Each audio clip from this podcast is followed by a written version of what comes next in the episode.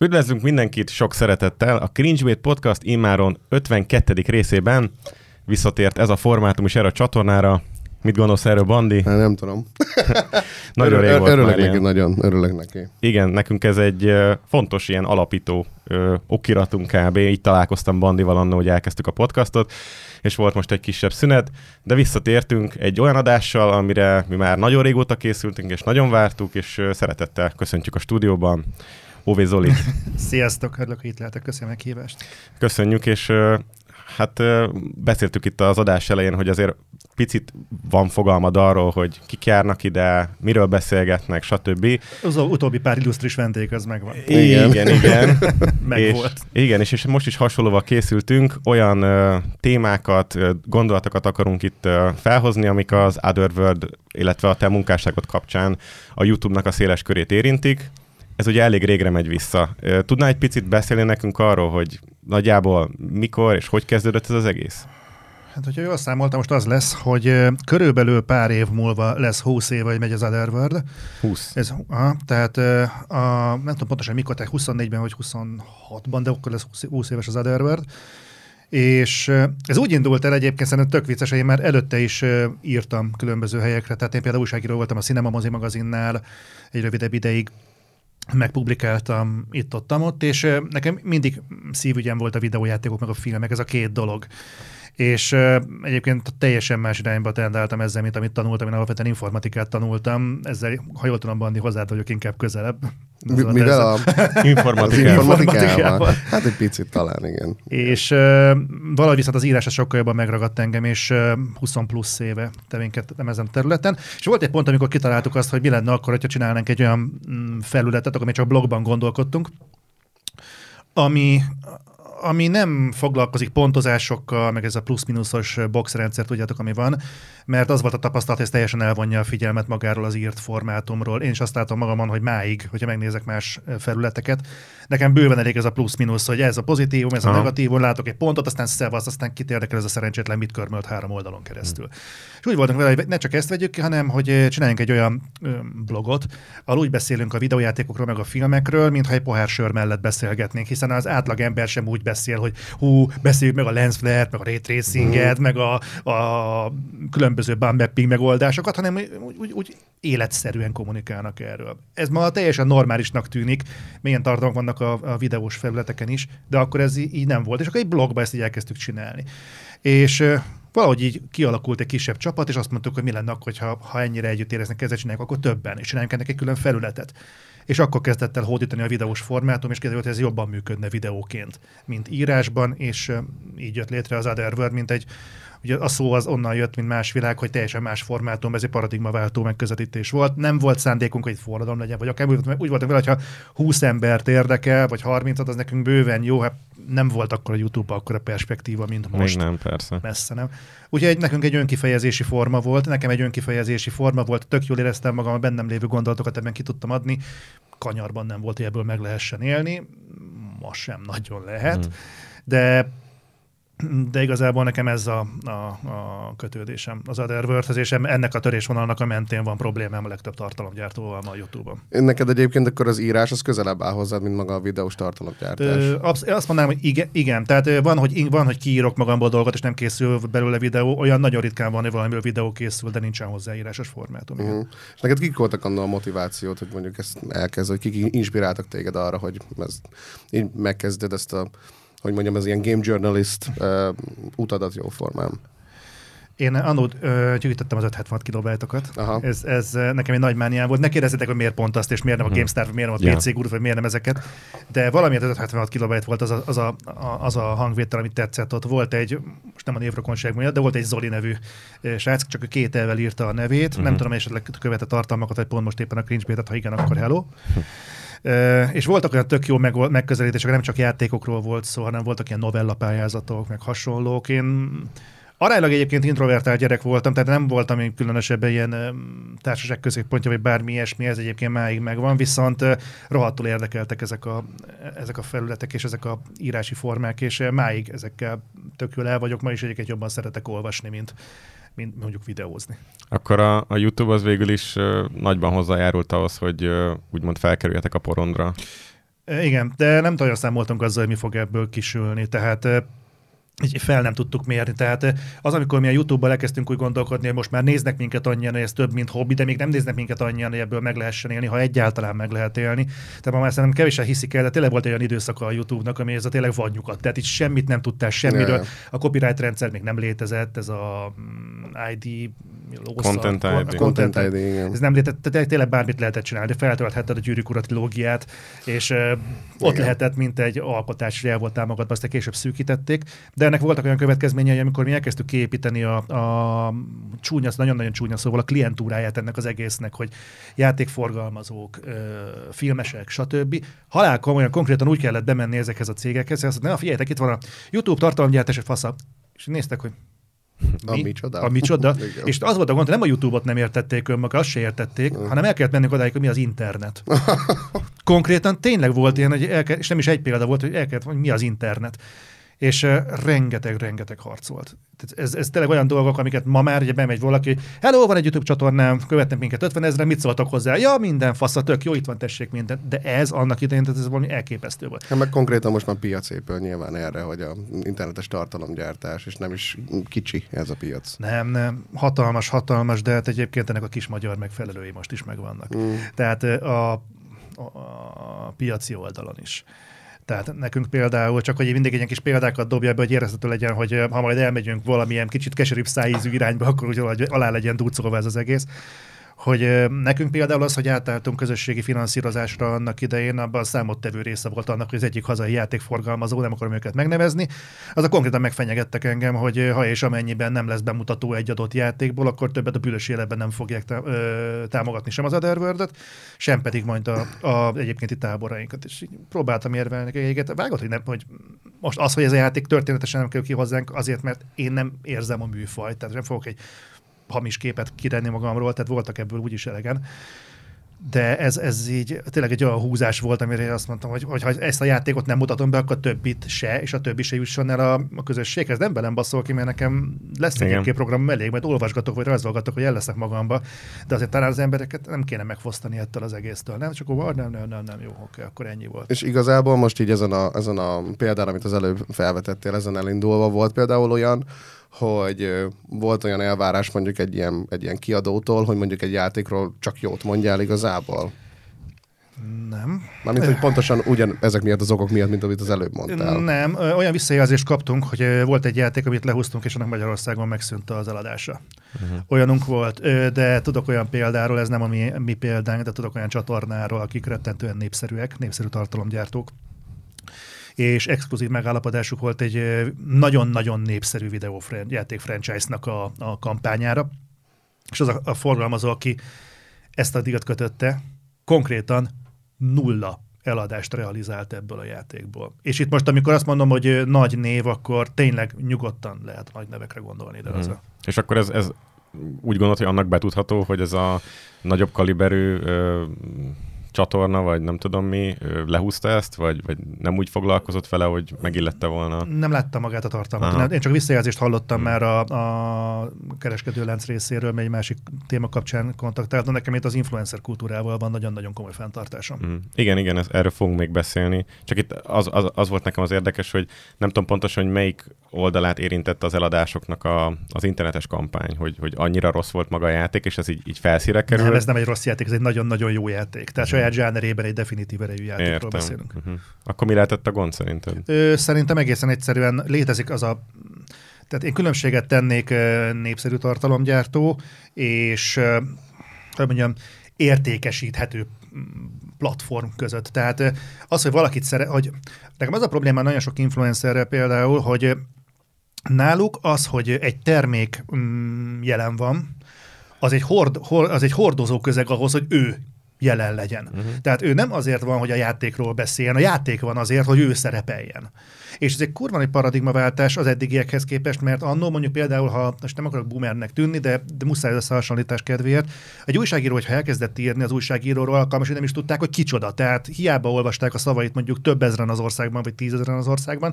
Ha lement mondjuk venni egy kiló kenyeret, vagy mondjuk parizert, az most az elmúlt években úgyis népszerű volt, uh-huh. akkor akkor nem, nem ismerték fel az utcán, de a szavait azt, azt nagy kanállal olvast, lapátolták befelé, olvasták, igen. Ma az, hogy, hogy megjelenjen mondjuk egy, egy nem tudom mi, egy Last of Us valahol, most mondtam egy példát, az, az azt jelenti, hogy fú, akkor most a Last of Us kapcsán fogok én beszélni a közösségemhez, és az úgy gyakorlatilag el van a háttérben, mint a háttérzene. És szerintem ez a, ez a megközelítés okozhatja ezt, nem érdemes csodálkozni azon, az eladásokba maga az influencer eh, jelenlét az mondjuk egy ilyen szükséges plusz, de nem az a fajta for, amit mondjuk a számok mutatnak. De ez igazából jobban itthonra jellemző, nem? Tehát, hogy külföldről lehet olyan jó példákat mondani, akik mondjuk ugyanúgy csinálják ezt a Game Journalist féle, ö, mit tudom én, játék review-kat, vagy mit tudom én, és hatalmas számokat érnek el, és érződik benne, hogy passionnel csinálják ezt az egész dolgot, hogy nem a személyi kultusz miatt, hanem maga a, a játékok iránti szeretet, illetve valami ilyesmi. Gondolom, hát gondolom, hogyha ö, vannak olyan dolgok, amikkel ez lehetséges, hogy működik, mert biztos vannak pozitív külföldi példák. Engem most például folyamatosan bombáznak azzal, hogy VPN-t reklámozzak a valamelyik videóba, és mondtam, hogy persze, van az az összeg, most mondtam valamit, ezt nem fogjátok kifizetni, ez biztos élet. Uh-huh. És, de utána mondták, hogy de hát nézzétek meg, meg itt, meg itt, meg itt. Nem, kurvára nem érdekel, tehát most, most mit kezdjek vele. De valószínűleg működik, mert azokkal együtt, az, együtt működtek. Nyilván Magyarország egy fokozottan árérzékeny piac, de de szerintem ezzel együtt is különbséget kell tenni azok között, hogyha mondjuk megnyitják a videómat mondjuk ö, mit tudom én, 7, 400 ezeren, de az a 400 ezer ember az mondjuk totálisan nem összeegyeztethető a tartalommal. Mondok egy példát. De egy beauty blogger, hogyha elkezd, mit tudom, egy gépösszeszerelős videókat csinálni, abból valószínűleg kisebb eséllyel fog mondjuk alkatrészeladás realizálódni, mint hogyha egy sokkal kisebb közösséghez, de célzottan olyan közönséghez Igen. szólnak. Igen. Most Igen. csak próbáltam mondani példát. Szerintem ez, ez nagyjából így működik. Talán nem is baj, hogy így működik. Bár láttunk olyan példát, amikor megpróbáltak így egy ilyen variety kocsvaszt összehozni. Ugye a Kreator TV-ről beszélek, hogy van egy csatorna, ami mindenféle műsor van, és hát ugye sokszor azok a műsorok, amik egyébként lehet, hogy jobbak, meg értékesebbek, úgyhogy nem nézi, mert nem azért vannak Ti feliratkozva. azokat a műsorokat néztétek egyébként? Aha, hát mi... Ez mi... milyen volt? Mert mondjad meg egy pár szóról, én abszolút nem tudom. Azt láttam, hogy volt, és nekem az elég volt a támnél, de Hát ugye úgy képzeld el, hogy, hogy megpróbáltak ilyen híresebb influencer arcokat vagy egy saját műsorformátumba beletenni, vagy az ő meglévő formátumú műsorukat áthozni a Kreator TV-re, és ott nyilván fizetni nekik azért, hogy így csinálják tovább. aha. És akkor tegyük fel mondjuk a Barney Ábel, meg Henry Kettnernek van egy közös podcast, ez a trió, és azt egy időben átvette a Kreator TV, hogy ott, tehát ott lettek Mhm. kirakva, és sokkal kisebb elérést értek el, mint az eredeti Trió podcast Mhm. csatornán, ahol sokan nézték őket, vagy valószínűleg meg se találták, vagy akik arra a Kreator TV-re voltak feliratkozva, nem, nem érdekelte őket ez. Tehát, hogy itt is a pénz valószínűleg volt az, ami, ami az egészet így, így felülírta. Igen, nem, hanem az ész. És közül mellette meg mondjuk párhuzamosan futott olyan műsor, mint a Csávók nevezetű formáció. Azt láttam. Azt Ami és akkor- ilyen tehát, kül- hogy- külföldi kopi. Igen, meg hogy ugye teljesen más, tehát teljesen előtt mondjuk a triótól, amit mondjuk Hangulatban, közvetíteni akar. színvonalban. Igen, hangulatban, színvonalban, ja, ja, ja, igen. Kommunikációban, hogyha mondhatjuk ezt. Hát, szörnyű. Ö, sérelmek értek engem emiatt is. Mi történt? Hát ez a műsor ugye olyan, hogy nem tudom hány DJ van benne, hat vagy hét, Mind. és, és elképesztően proli dolgokat csinálnak, vagy nőket tárgyasítanak, és ilyen, ilyen Ja. lealacsonyító módon mondjuk akár egy idős embert, aki a tanárnő, beülnek, verseket mondanak neki trágár szavakat, és akkor a tanárnő úgy tesz, hogy mintha egy, egy érettségi lenne.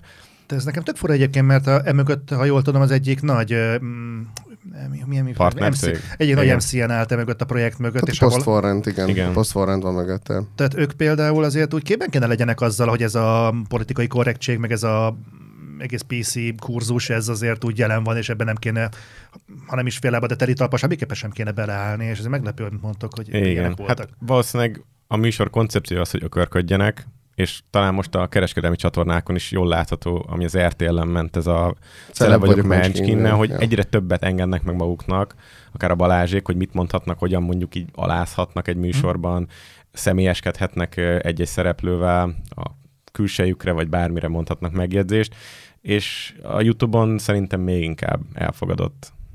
Sajnos, vagy nem sajnos ez az egész jelenség. Egyáltalán nem meglepő az a baj. Ja, visszacsatolva ahhoz, amit így elkezdtünk boncolgatni, hogy milyen volt az eredeti magyar YouTube, hogy nézett ki akár tíz évvel ezelőtt. Mit gondolsz, mik azok a legdrámaibb változások, amikben ez, am- ami mondjuk nem találkozik azzal az elvárással, amit te anno mondjuk tíz éve gondolhattál, hogy mivé fog ez a platform alakulni, hol fog tartani, stb.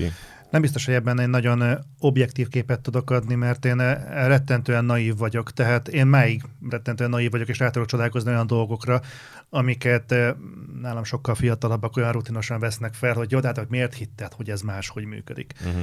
Tehát én például, amikor a, a YouTube volt, akkor nekem ez azért volt egy praktikus felület, mert valahova fel tudtunk tölteni videókat, kipróbáltuk saját tárhelyen, nem működött. Világos emlékszem, az első Tor videó volt az, uh-huh.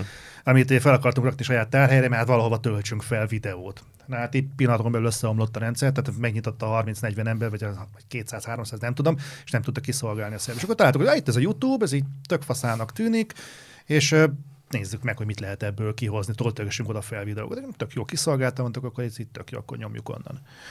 Uh, arra világos emlékszem, hogy amikor kezdődött ez az egész, akkor nem voltak sokan. Tehát Hörbi volt, igen, a Hörbi, meg Dancsó, meg talán még Szírmai Gergő volt az, akik mondjuk így, így ismertebbek, és ott voltak. Rossz PC játékok. A rossz PC játékok, uh-huh. uh, igen, ők is, ő is, uh-huh. Freddy. Tehát nagyon-nagyon ö, kevés ö, volt így, és és a maga formájában is, ezt a Hörbit is ide veszem, tehát, hogy akkor szerintem azok csinálták ezeket a tartalmakat, akik nem reméltek ebből olyan iszonyatosan nagy dolgokat, hanem mondjuk volt bennük egyfajta exhibicionizmus, amit meg tudtak így élni.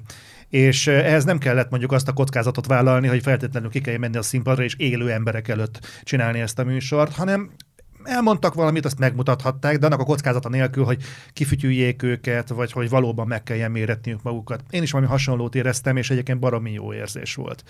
Itt még az én fogalmaim szerint nem, beszélt, nem beszélünk közösségi médiáról. Persze lehetett kon- kommentelni, persze igazából lehetett reagálni ide-oda, meg azt hiszem talán lájkolni is lehetett, de ebben nem vagyok Talán válaszvideó is volt. Talán, igen, talán igen. voltak ezek, de egyébként nem nevezték ezt még így gyűjtőbugyorként közösségi médiának.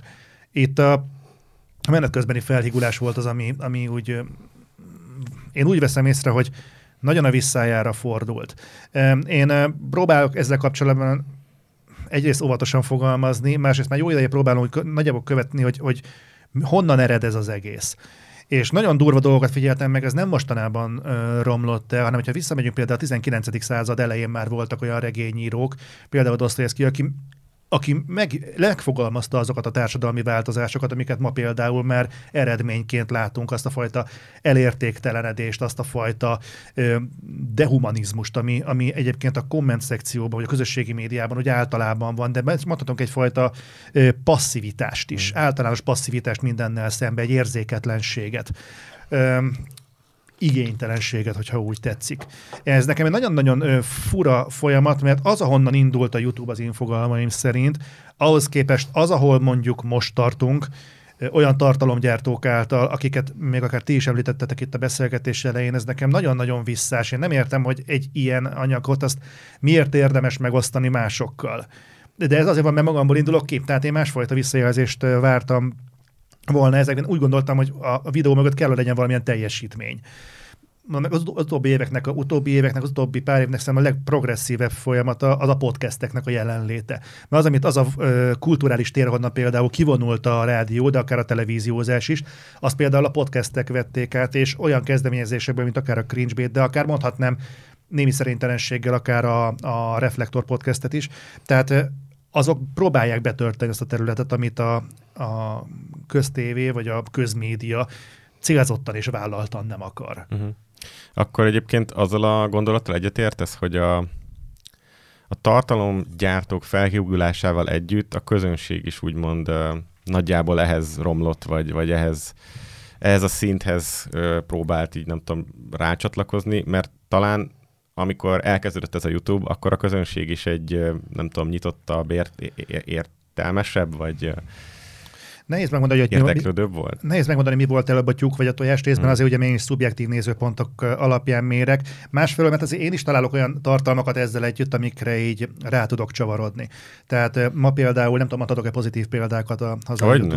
Tehát én például mondjuk akár a retrosok ilyen, amit én hmm. tényleg követek és imádok, főleg a ilyen régi horrorfilmes dolgok miatt, nagyon jó a stílusa, és látszik, hogy tényleg nagyon sok munka van azokban a videókban. Ilyen például a random A randomot én imádom, mert uh, ugye ez az eltűnt emberek. Igen, eltűnt, igen, igen. igen. csak azon a számára, akik nem tudják, szerintem óriási. És látszik az a, az a munka, ami benne van a videóban. Én borzasztóan hálás tudok lenni azért, hogyha azt látom, hogy valaki nem rabolja az időmet, hanem legalább annyit fektet egy videóba, hogy ne hülyékhez szóljon, tök mindegy, hogy vette a fáradtságot, megvágja, meg inzerteket tegyen bele, meg ilyesmi, de ne hülyének nézze a közönségét, mert ha véletlenül kattintok rá, akkor is azt érzem, hogy rabolja az időmet. Másrészt meg, hogy legalább vegye a fáradtságot, hogy megvágja azt a szerencsétlen videót. Én, én nem, nem, nem tudok ezekkel a mostani hullámokkal mit kezdeni a TikTokkal, meg végképp nem. Csináltam magamnak egyébként egy, nem kommunikáltam sehol sem egy, egy TikTok profilt, kíváncsi voltam, hogy működik ez uh-huh. a Mhm. felület. És fasságokat töltöttem fel. Tényleg kíváncsi voltam, hogy tényleg az emberek a hülyeségekre kattintanak rá. Bazd meg, majdnem egy milliós megnyitást generáltam egy olyan videóval, hallott, hogy kitartottam a telefont az erkéről, a nyolcadik emeletről, mert lent azt hiszem szúnyogírtást végeztek, és nem tudom, mi, nem tudom, mi volt az. Este tízkor ment lent egy ilyen autó, és egy fújkált valahova, és feltöltöttem azzal, hogy szerintetek ez micsoda.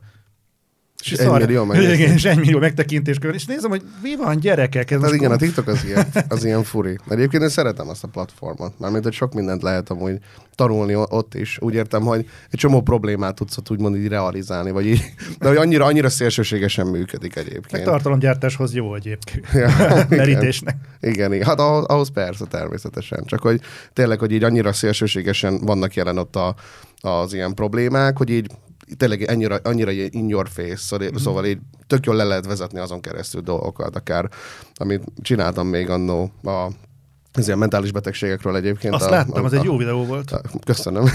Amikor azt csináltam, hogy ott is ugye, ott annyira kijönnek ezek a dolgok tulajdonképpen, Mhm. szóval szeretem ezt a platformot ilyen szempontból. Hát nagyon fiatal a platform, és nagyon sok fiatal is használja. A YouTube-bal ellentétben talán, amikor, amikor elindult, akkor nem az volt a, a hogy mondom, nézett tartalom, hogy gyerekek. Tehát, hogy mit tudom, én, 13 évesek.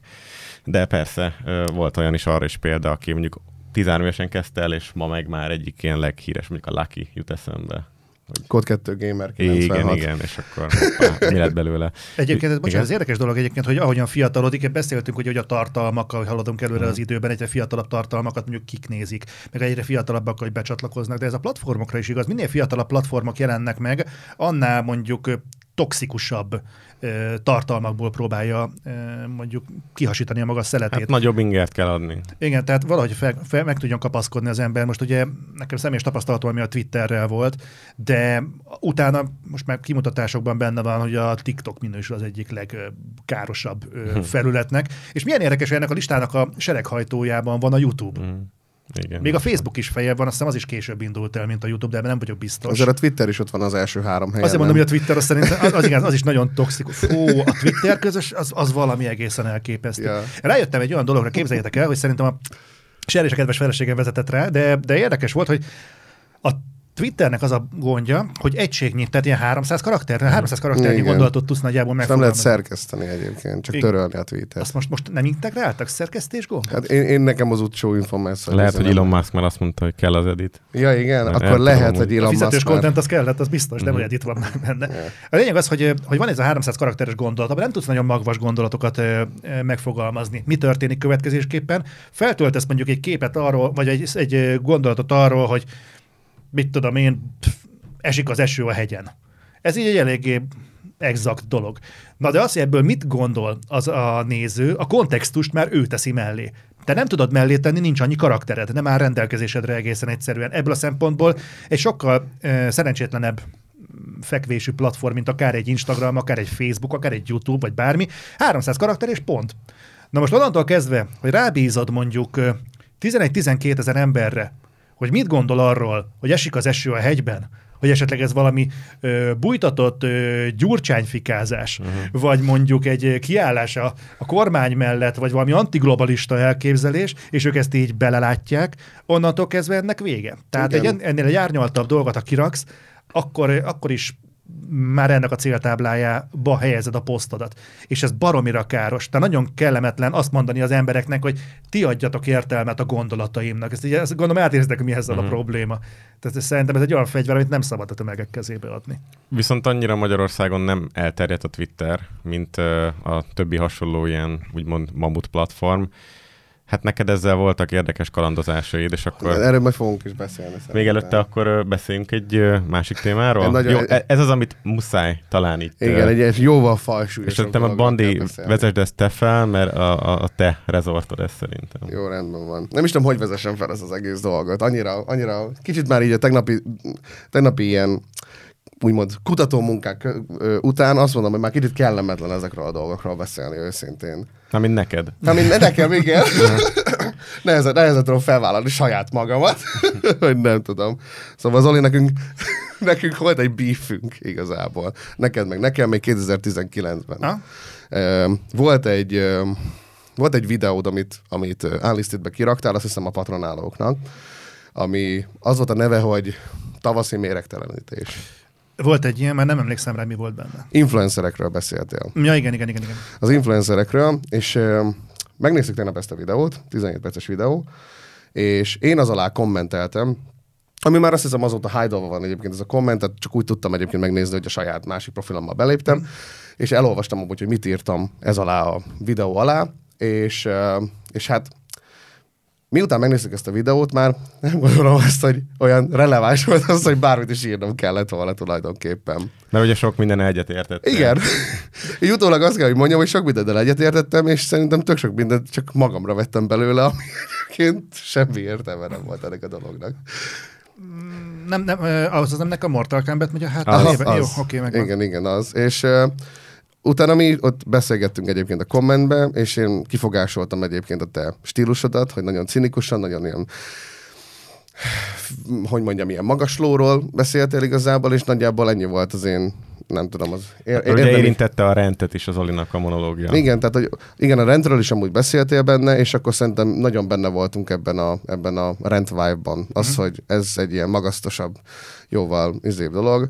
És most már mi se vesszük egyébként ezt a dolgot úgymond olyan véresen komolyan, és akkor szerintem pont erre világítottál rá, hogy magukat véresen komolyan vevő emberek, szerintem lehet ez volt az, ami itt triggerelt ezt az egész dolgot. Most anélkül, hogy konkretizálni szeretnék bármit, egyrészt nem nagyon emlékszem, mi hangzik el abba a videóba, de tudom, mi volt az, ami életre hívta. Tehát én voltam egy, egy van nálam egy pár tiltópont egyébként az életben, ez azért van, mert a neveltetésem az konzervatív, és, és nálam például a kábítószerfogyasztás az tipikusan ilyen.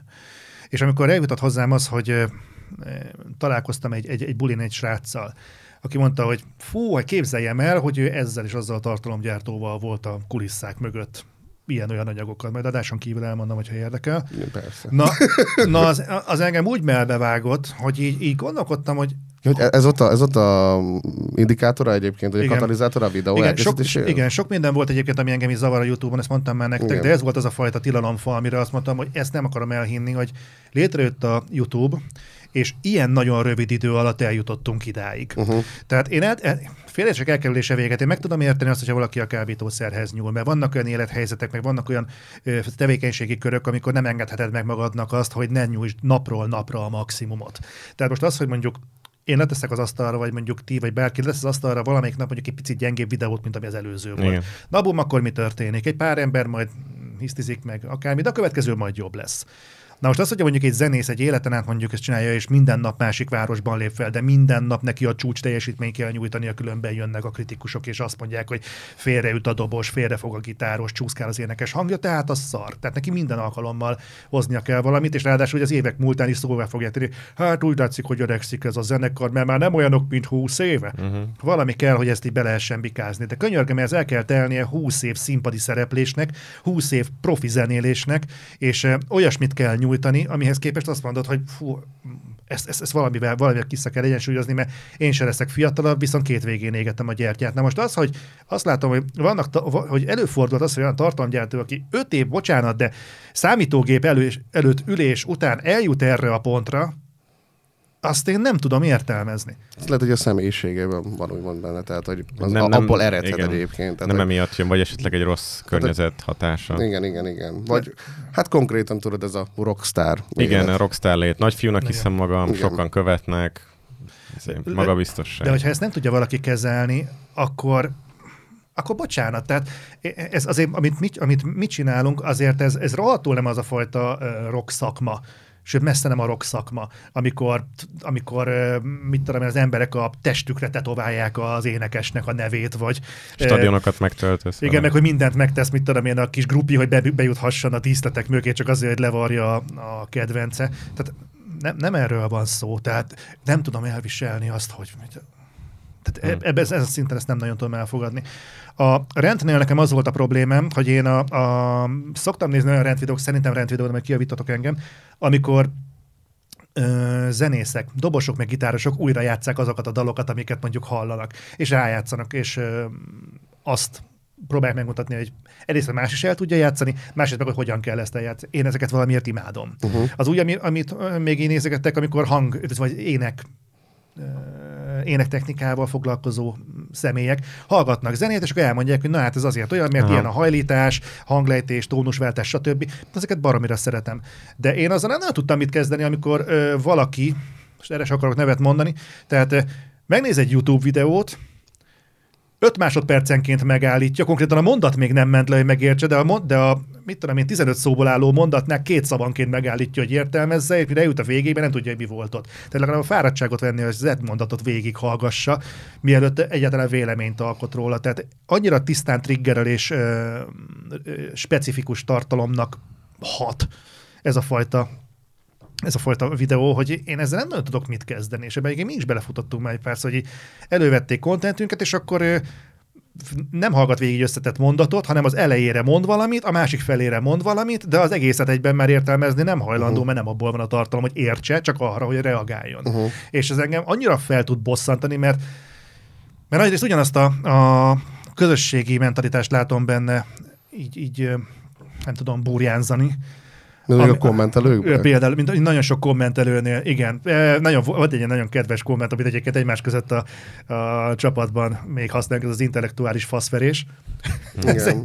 hogy, érted, hogyha egyszer használod mondjuk a trigonometria szót, akkor valaki ki kell magából, az mi, miért kell ilyen szavakat használni? Fú, volt egyébként egy ilyen, amire konkrétan egy ilyen példa, amire kibuktak, hogy miért kell a... Ja igen, hogy miért kell a slasher horror kifejezni most, miért, hogy miért használok ilyen kifejezéseket. És, az, slasher? Az, igen, ja. hogy miért használom a slasher szót, ez a, a magyar nyelv, tudod, mint az a klasszikus, hogy engem nem, drá, nem zavar, ha drágul az euró, mert Magyarországon forintban fizetnek. Ja, igen. igen.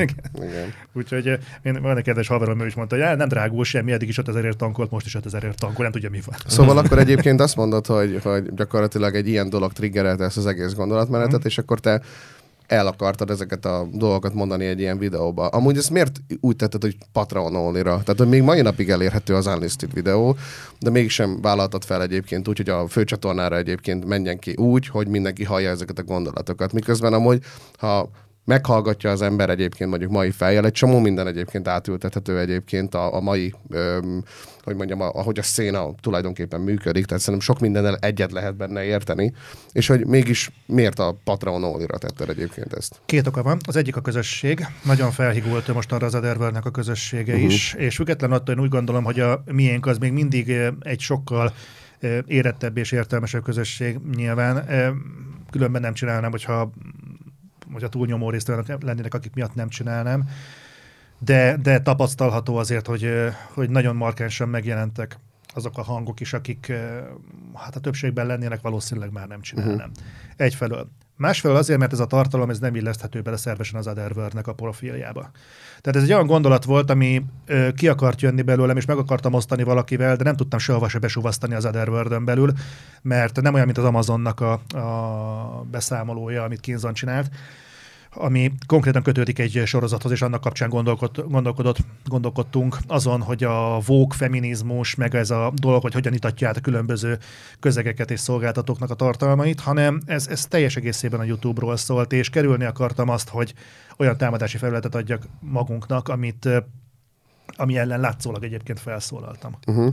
Te akkoriban egyébként konkrétan a rendvideókról, akár mondjuk az én munkásságomról, vagy akár a Flex munkásságáról, vagy bárkinek, te nem is tudtál ezek? Nem, Aha, nem tudtál. Abszolút nem tudtam. Én a te nevedről akkor hallottam például, amikor, a, a, amikor erre egy reakció videót csináltál, vagy valahogy, valahogyan reagáltál rá, de pont annak kapcsán írtam rád, ha emlékszel. Igen, igen, mi beszéltünk egyébként igen, e-mailben, és amúgy most van egy ilyen jó kis visszacsatolás, hogy akkor azt mondtad egyébként, hogy egy sör mellett szívesen leülnél mm-hmm. egyébként beszélni.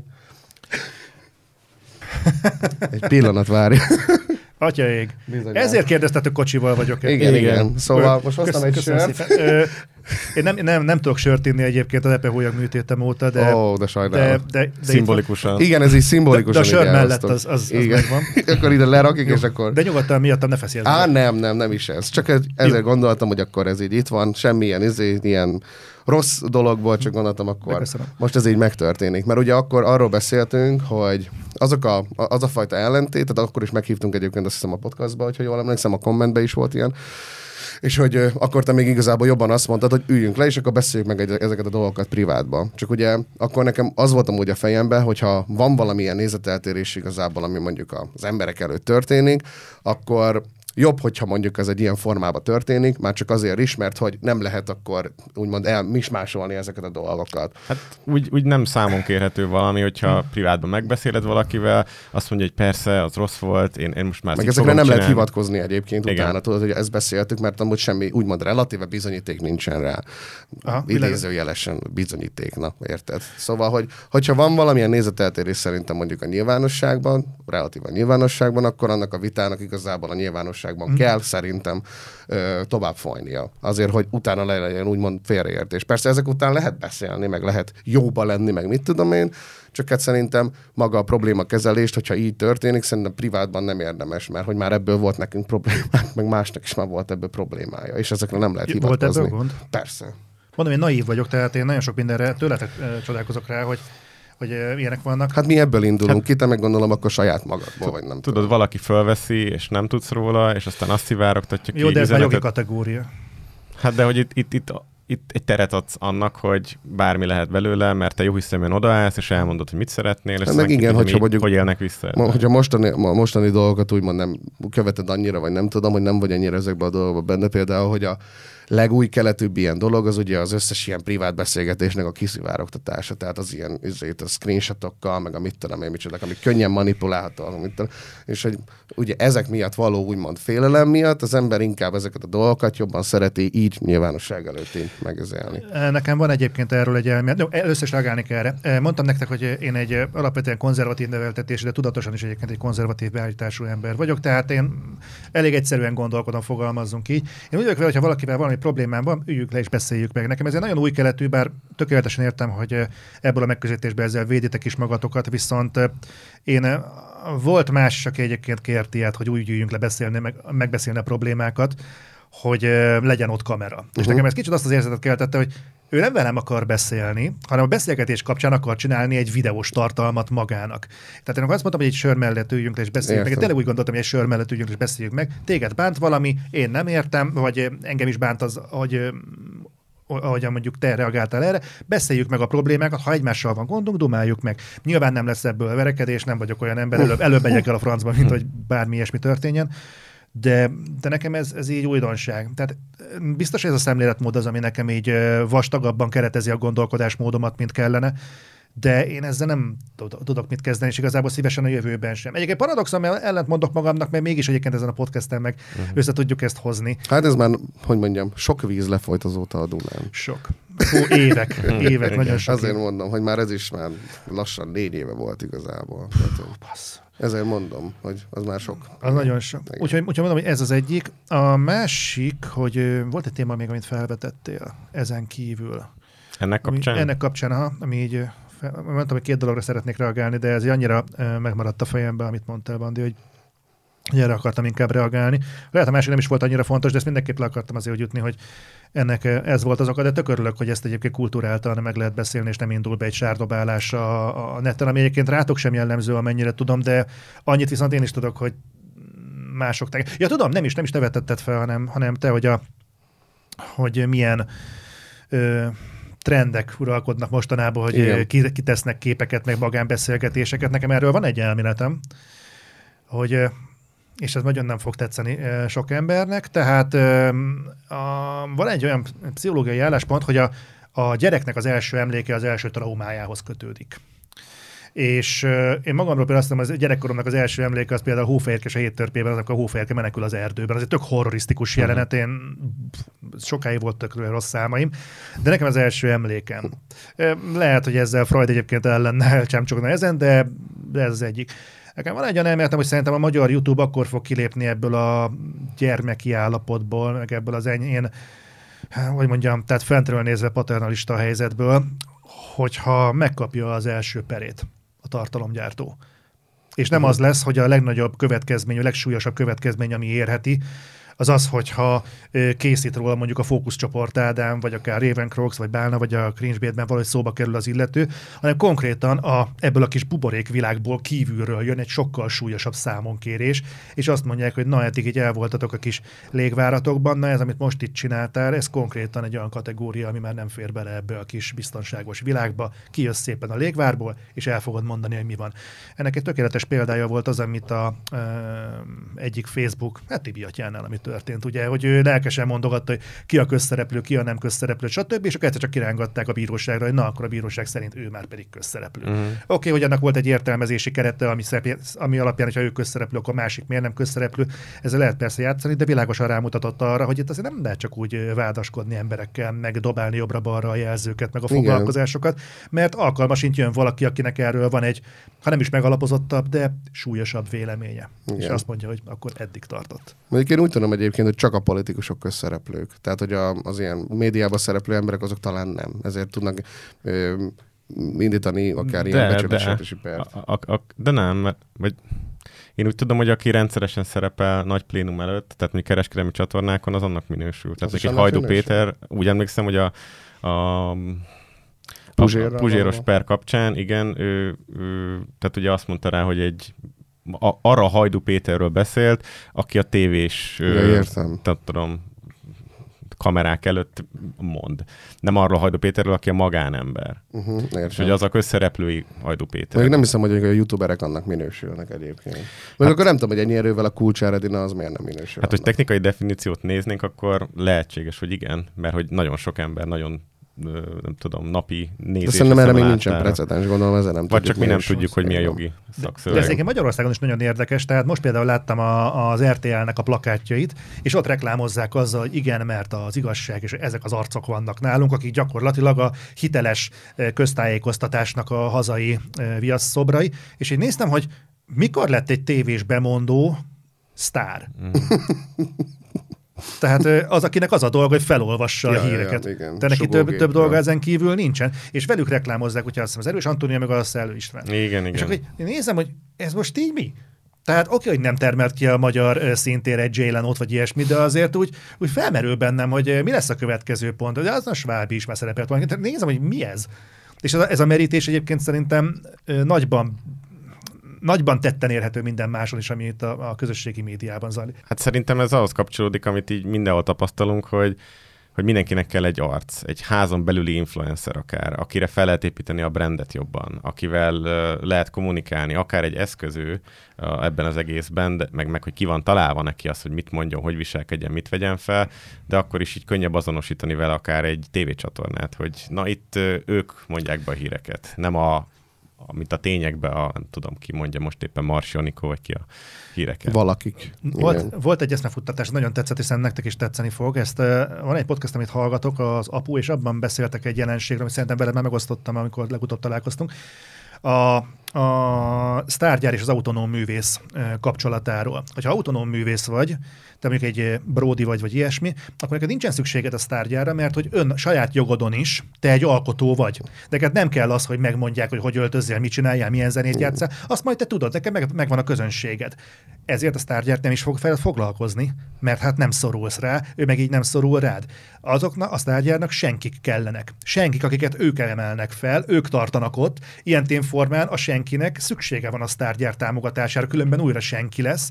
A sztárgyár pedig örülhet, mert az ő terméke van a kirakatban, és ő van tolva. Így jutunk el addig a pontig, hogy a valaki nem kerül címlapra, és nem kerül plakátra, nem kerül a nyilvánosság elé, a senki pedig gyakorlatilag mindenhol ott van az összes műsorban, az összes beszélgetésben, stb. Csak így felmerül az, hogy, és anélkül, hogy ezeknek az embereknek, vagy bárkinek a, a teljesítményét értékelni akarnám, hogy baromi érdekes, hogy Érdemes megvizsgálni, hogy mondjuk ez a sztárgyár, ez az arctalan massza, amit ritkán látunk, ez kik mögött van ott. Mert alkalmas, mint a teljesítmény, egyáltalán nem referál arra, hogy mennyire nézett az adott illető. Múltkor néztem a YouTube trendinget, csak a magyarországi vonatkozásokat, és oké, hogy nekem nem mond semmit nagyon sok tartalomgyártó, de baszki az, hogy 20 tartalomgyártóból 18-ról azt sem tudom, hogy kicsoda. És fönt van a trending csúcsán, és nézem, hogy olyan dolgot csinálnak, amit így én nem tudok már, hogy kez, mit, keze, mit kezdeni velük. Tehát én a héten múltam 40, és most már, hát ha eddig nem érdekelt, most már nem fog, most már úgy vagyok mm. vele, de, de, de e, nagyon visszásnak tartom ezeket, a, ezeket az irányokat. Főleg úgy, hogy most a 11 éves unokaöcsém is most már elkezdte édelgetni magában, hogy ő videós tartalomgyártó szeretne lenni, és hát én nem tudom, hogy mondjam meg neki azt, hogy ne. Akkor nyissunk új témát? Nem csak amúgy még azt akartam ja. kérdezni, azt akartam még kérdezni Zolitól, hogy mert nem ennél olyan tartalomra kíváncsi, hogy 24 óráig WC papír kastélyban voltam. Az milyen? Úgy képzeld, hogy valaki a... Saját szobájába WC papírból épít egy Bungit. Egy bun- bunkert. És mondjuk ez az ember 26-28 éves, és akkor ott van benne, és dilettánskodik. Erre a tartalomra te nem lennél kíváncsi? Mert ez egy létező tartalom, csak és mondom. Tényleg van. Ó, van, hát van, ez, van. ez csak egy. A magyar YouTube. És magyar... Nem, hát ez, ez már olyan szintig jutott el, hogy ugye van egy trend, amire rájön a tartalomgyárt, hogy működik, azt elkezdi mindenki másolni, és ő már a századik permutációja után olyanokat csinál, ami e- egyáltalán nincs értelme. 24 óráig csak deszkán lehettem. Gördeszkán. Ennek láttam egy verzióját, amikor eltöltöttem egy napot az autómban, nem akarom nevesíteni, de hát tudjátok, igen, kiről van szó. 24 igen. óráig csak a Teslámban voltunk. Az volt. Igen.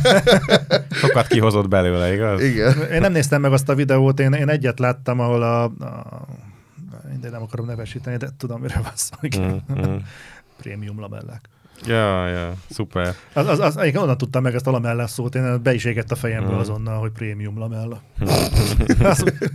Adrival voltunk vásárolni, hogy kell kenyér, kell mosószer, meg nézzük már prémium lamellát is. Amíg belefél a keret. Nagyon jó. Szóval egy kicsit visszautazva így az Otherworld-re, Otherworld-höz, arra vagyunk mi egy picit kíváncsiak, meg talán a nézők is, hogy annó ez egy viszonylag nagyobb volumenű dolog volt így a magyar gaming, nem is tudom, térben. Mm.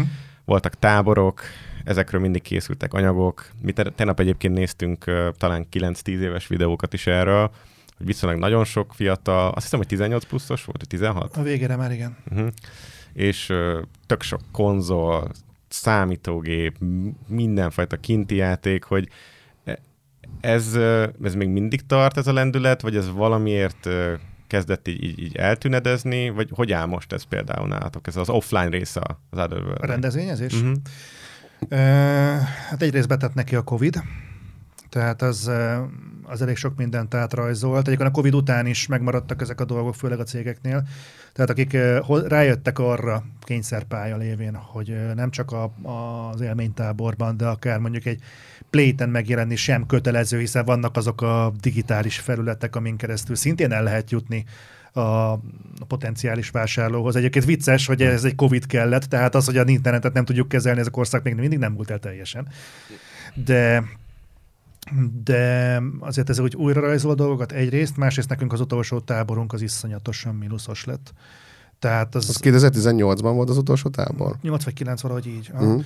És az, most nem akarok abba belemenni, az részben megint az én naivitásom miatt volt, én megbíztam egy olyan csapatban, akikben nem kellett volna, és ez a csapat még úgy, úgy átrázott minket, mint annak a rendje. Tehát kiszálltak a tábor finanszírozásom. Ha, teljesen. Ők intézték volna a pénzügyi oldalt, én meg az volt, nekem meg az volt a dolgom, nekem az volt a dolgom, hogy akkor összehozzak erre egy programokat, embereket. És uh, mondták kommunik- azt, hogy akkor mhm. pénzzel ezt megtámogatjuk, mm. de végül ez nem történt Ez meg. nem történt meg, és ez egy olyan mínusz generált, amit máig görgetünk magunk előtt, és meg egy darabig fogjuk is.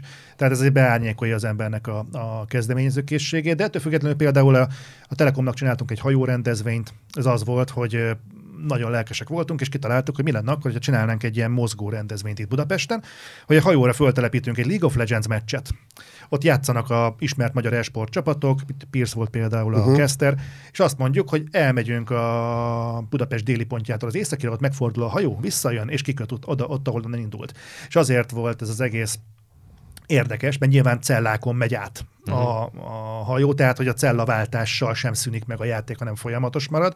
Egyrészt, másrészt meg, hogy ez a talán már akkor 5G volt, hogy ez az 5G-s rendszer ki tud szolgálni egy mozgó rendezvényt. És ez egy tök jó ötlet volt, meg is csináltuk, tök frankó volt, vannak is róla videók fönt a neten, tehát azért úgy, úgy voltak olyanok, amiket, amikre így büszke vagyok és működtek. Egyébként jövőre újra akarom kezdeni, csak kicsit kisebb léptékben, nyilván ez a három év, ez az az én hozzáállásomra is rányomta a bélyegét, nekem is vissza kell még rázódnom ezekbe a dolgokba, de semmiképpen sem akarom abba hagyni, hanem folytatni szeretném, csak ez azért a, a piacnak is eszmélnie kell. Uh-huh. Igen, hát sok mindenki úgymond ugye a Covid óta így újra gondolta a munkásságát, a tevékenységét, hogy mit hogyan kellene. Illetve egy másik kérdés még az Adverb kapcsán, ami szerintem sokakban felmerült, hogy nagyon sok olyan tag, aki az Adverb-be kezdte, így kb. önálló életre kelt, így az idők során, gondolok, gondolok itt most akár a Sirére is, viszont nem, hát ők így külön-külön, az én tudásom szerint nem tudtak akkora közösséget felépíteni, eljutni, hogy mi, mi állt igazából, ha csak így röviden el tudod mondani ezek mögött, hogy igazából te maradtál az egyetlen alapító az Adverb-ben. Ez, ez megint a naivitás, amelyik ez nagyon hosszú önismereti folyamat volt, évek mire rájöttem, tehát ebben volt uh, sírás, dühöngés, düroha, minden, amíg így helyre tettem ezeket magamba, de ez tényleg nagyon hosszú folyamat volt naív voltam. Tehát bennem volt egy olyan képzelgés, hogy ez, a, ez az egész, amikor nagyon lendületet kapott, és akkor kezdett így szárba szökni nagyon a YouTube, hogy elképzelhető, hogy ez egy komplet csapatot el tudna tartani, hiszen miért ne tudna, mert akkor kezdtek úgy a nagyjából a számok számítani, csak akiknek kellett volna, az nem tudták értelmezni, hogy mit jelent az, hogy a, egy, egy, egy YouTube videót megnéznek mondjuk százezren, amikor az a, csata, az a felület, aminek eddig fizettek mondjuk írott sajtó, vagy mondjuk nyom, nyomtatott sajtó vagy írott sajtó, elér mondjuk 20-30 ezer embert. Akkor mi az, hogy egy, egy, egy, egy, ez a YouTube, ami nem is tudjuk, hogy micsoda, ez így kétszer akkora nézettséget hoz, ez honnan jött, ezek az emberek eddig hol voltak, uh-huh. hát így nem is értjük, hogy mi az Isten van.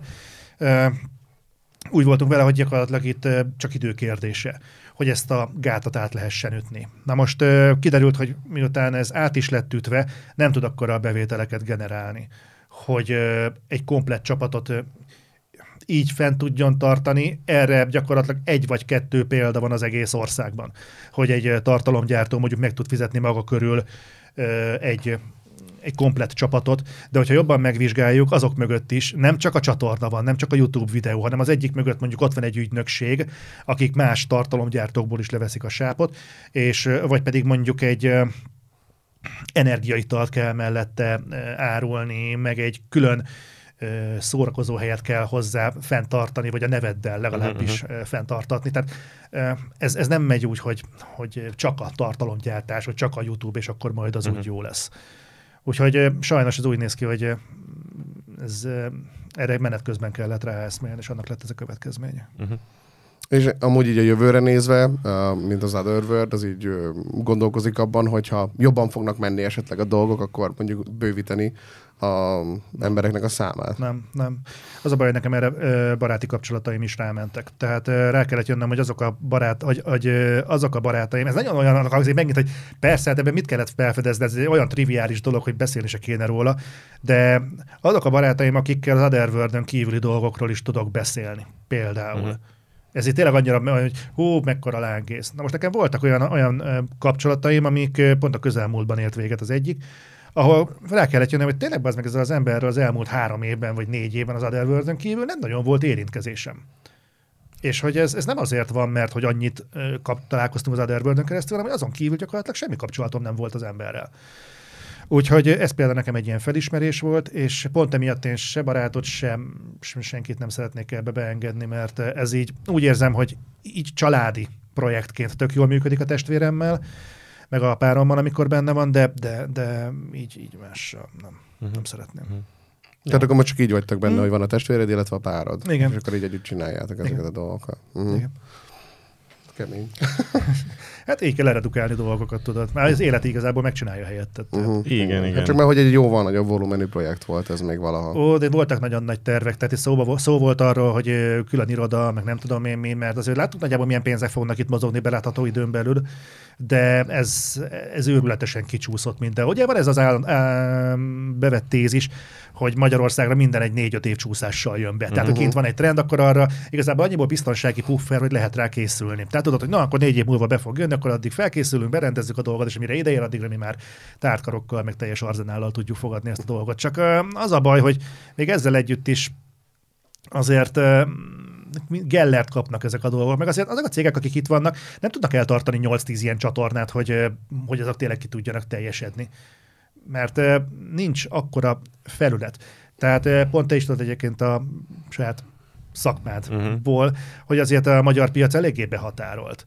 Tehát itt nem Igen. fogsz tudni eszméletlen számokat generálni. Pont most van egy, egy, egy, egy partnerünk, aki most azzal szenved, hogy már nem is a regionális szinten kell megfeleltetnie például a megnyitási számokat, hanem a központ kérik kint a francba. Uh-huh.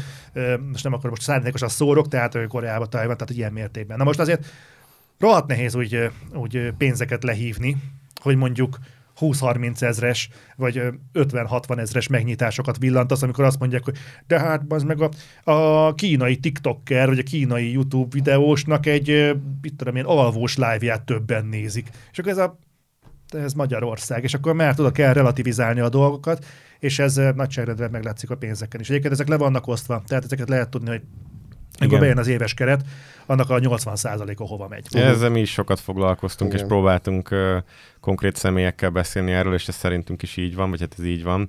Mm, egy olyan kérdésem lenne, hogy szerinted, hogyha az Otherworld vagy munkatársai uh, mondjuk lejjebb adtak volna az integritásból, hogy, hogy uh, nem akartok feltétlenül mondjuk a, a közösségért csinálni videókat, hanem megélni ebből, és igazából szinte bármit, magatokra aggatni, ö, címkéket, akár márkákat, stb., ugye, ahogy egyébként sokan csinálták, akkor most ez anyagilag már egy nagyon jövedelmező vállalkozás lenne? Ó, nehéz, nehéz lenne ezt megmondani, mert nálunk ez a márka nagykövetség, vagy ilyesmi, ez nem volt jellemző korábban sem. Uh-huh. Nem hiszem, hogy ez volt igazából. De saját döntésből egyébként, vagy, vagy inkább azért, mert hogy nem volt esetleg megkeresés, vagy nem tudom. Tudod, van, ez van az a pénz. Uh-huh. Nem fogok hazudni, tehát van az a pénz, de nyilván mondjuk vannak olyan márkák, amiket, amiket is szívesen rezonálok együtt. Uh-huh. Az annál gond nélkül el tudnám ezt fogadni. De most az, hogy mondjuk egy egy hűtőmárkának a cuccait hmm. viseljen, vagy mondjuk egy mosógépét, vagy uh-huh. ilyesmit, az, az semmi kötődés sem nincsen hozzá. Tehát legalább annyi legyen, hogy ismerem a terméket, és merem ajánlani valakinek. Uh-huh. Az nem nagy megfejtés, hogy valaki szereti mondjuk az Apple termékeket, és akkor mit tudom én, jár, járjál fél évig almás pólóba, mert az milyen frankó lesz. Jó, oké, ez egy eléggé közhelyes dolog. Uh-huh. De mondjuk egy, egy neccesebb márkánál ezt azért neccesebb is bevállalni. Tehát, nem, tehát az nem volt mindenki felé nyitva ez az ajtó de ugye nálunk a tónusból is adódott az, hogy velünk elég nehéz volt ezen a, ebből a szempontból megtalálni a hangsúlyt, mert nálunk egy volt egy olyan felfogás, hogy mi abból a kézbe harapunk a melyiketet.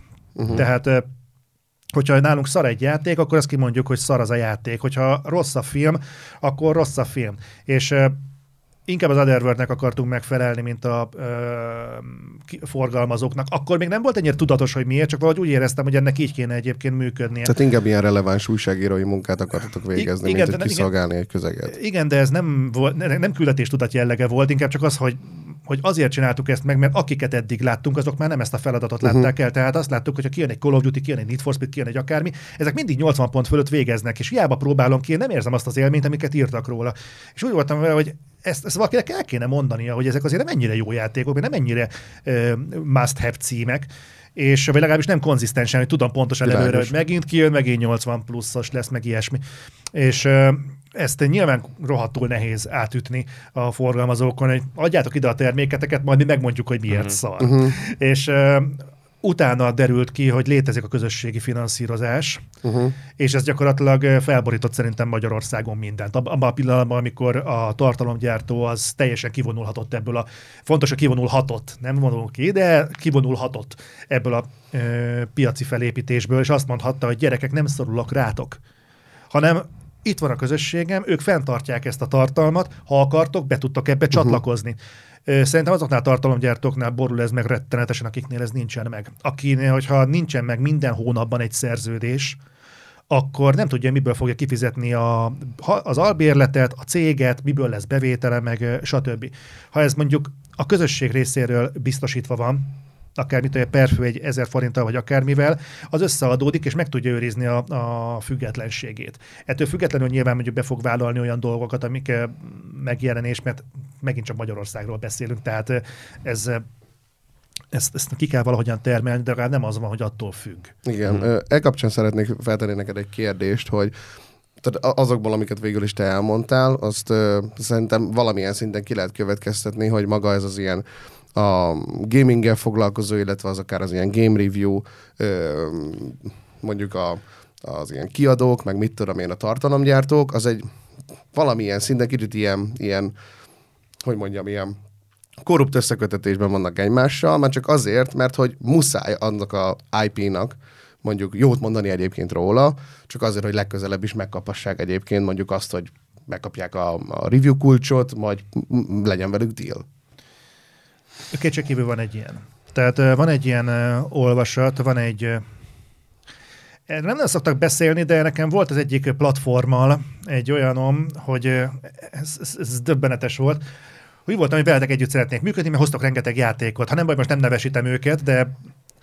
És ők azt mondták, hogy jó, oké, írjak alá egy kódexet. Ebben az van, hogy az adott termék nem végezhet 80 vagy 90 pont alatt. Hmm. Egyik sem. Nem egy kiemelt, egyik sem. És akkor bekerülhetünk a Pixisbe. És néztem, hogy te miről beszéltek? Ne idegesítsetek, mert fel, most komoly.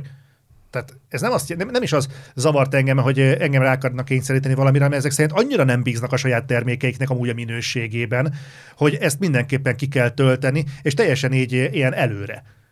Hogy majd tök, még nem tudjuk, mit adunk ki, de az biztos, hogy te uh-huh. ezt mhm. magasra fogod értékelni. Mondom, kösz, azt talán nem. Tehát ennyire azért nem vagyunk rászorulva erre az együttműködésre.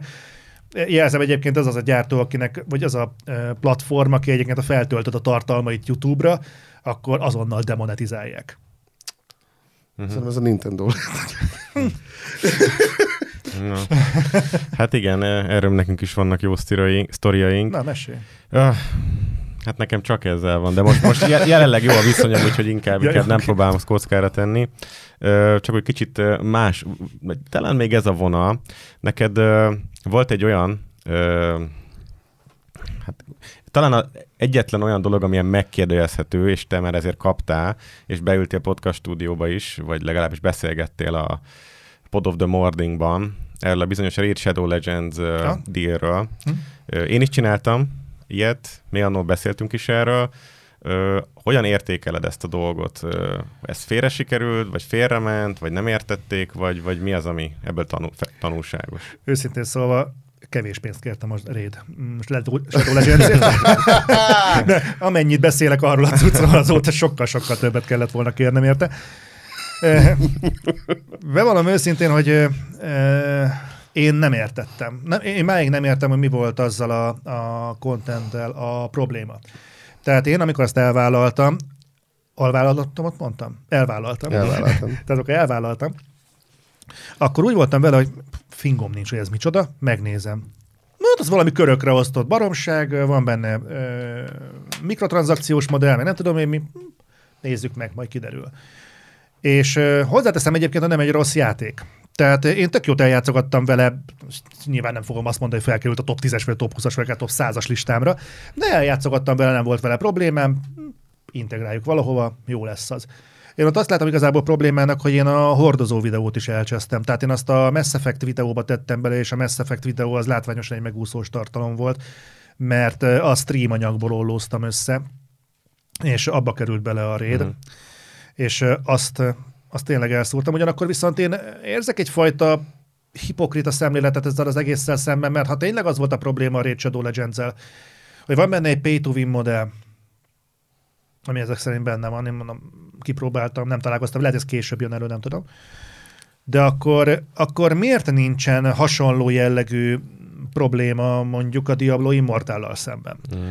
Vagy bármilyen más ilyen jellegű játékkal szemben. Tehát ha ezt egy következetesen jelenlévő probléma, akkor ezt miért csak a Raid Shadow Legends-en verik el? És kaptam ilyet is, azért, mert azt nagyon agresszíven reklámozzák akkor miért nem kell neki a Persil ellen? Vagy miért nem kell neki olyan dolgok ellen, amiket szintén beletolnak az embernek az arcába, vagy mondjuk a, a brüsszeli megszorítások elleni reklámokkal kapcsolatban, az ellen miért nincsen hasonló probléma?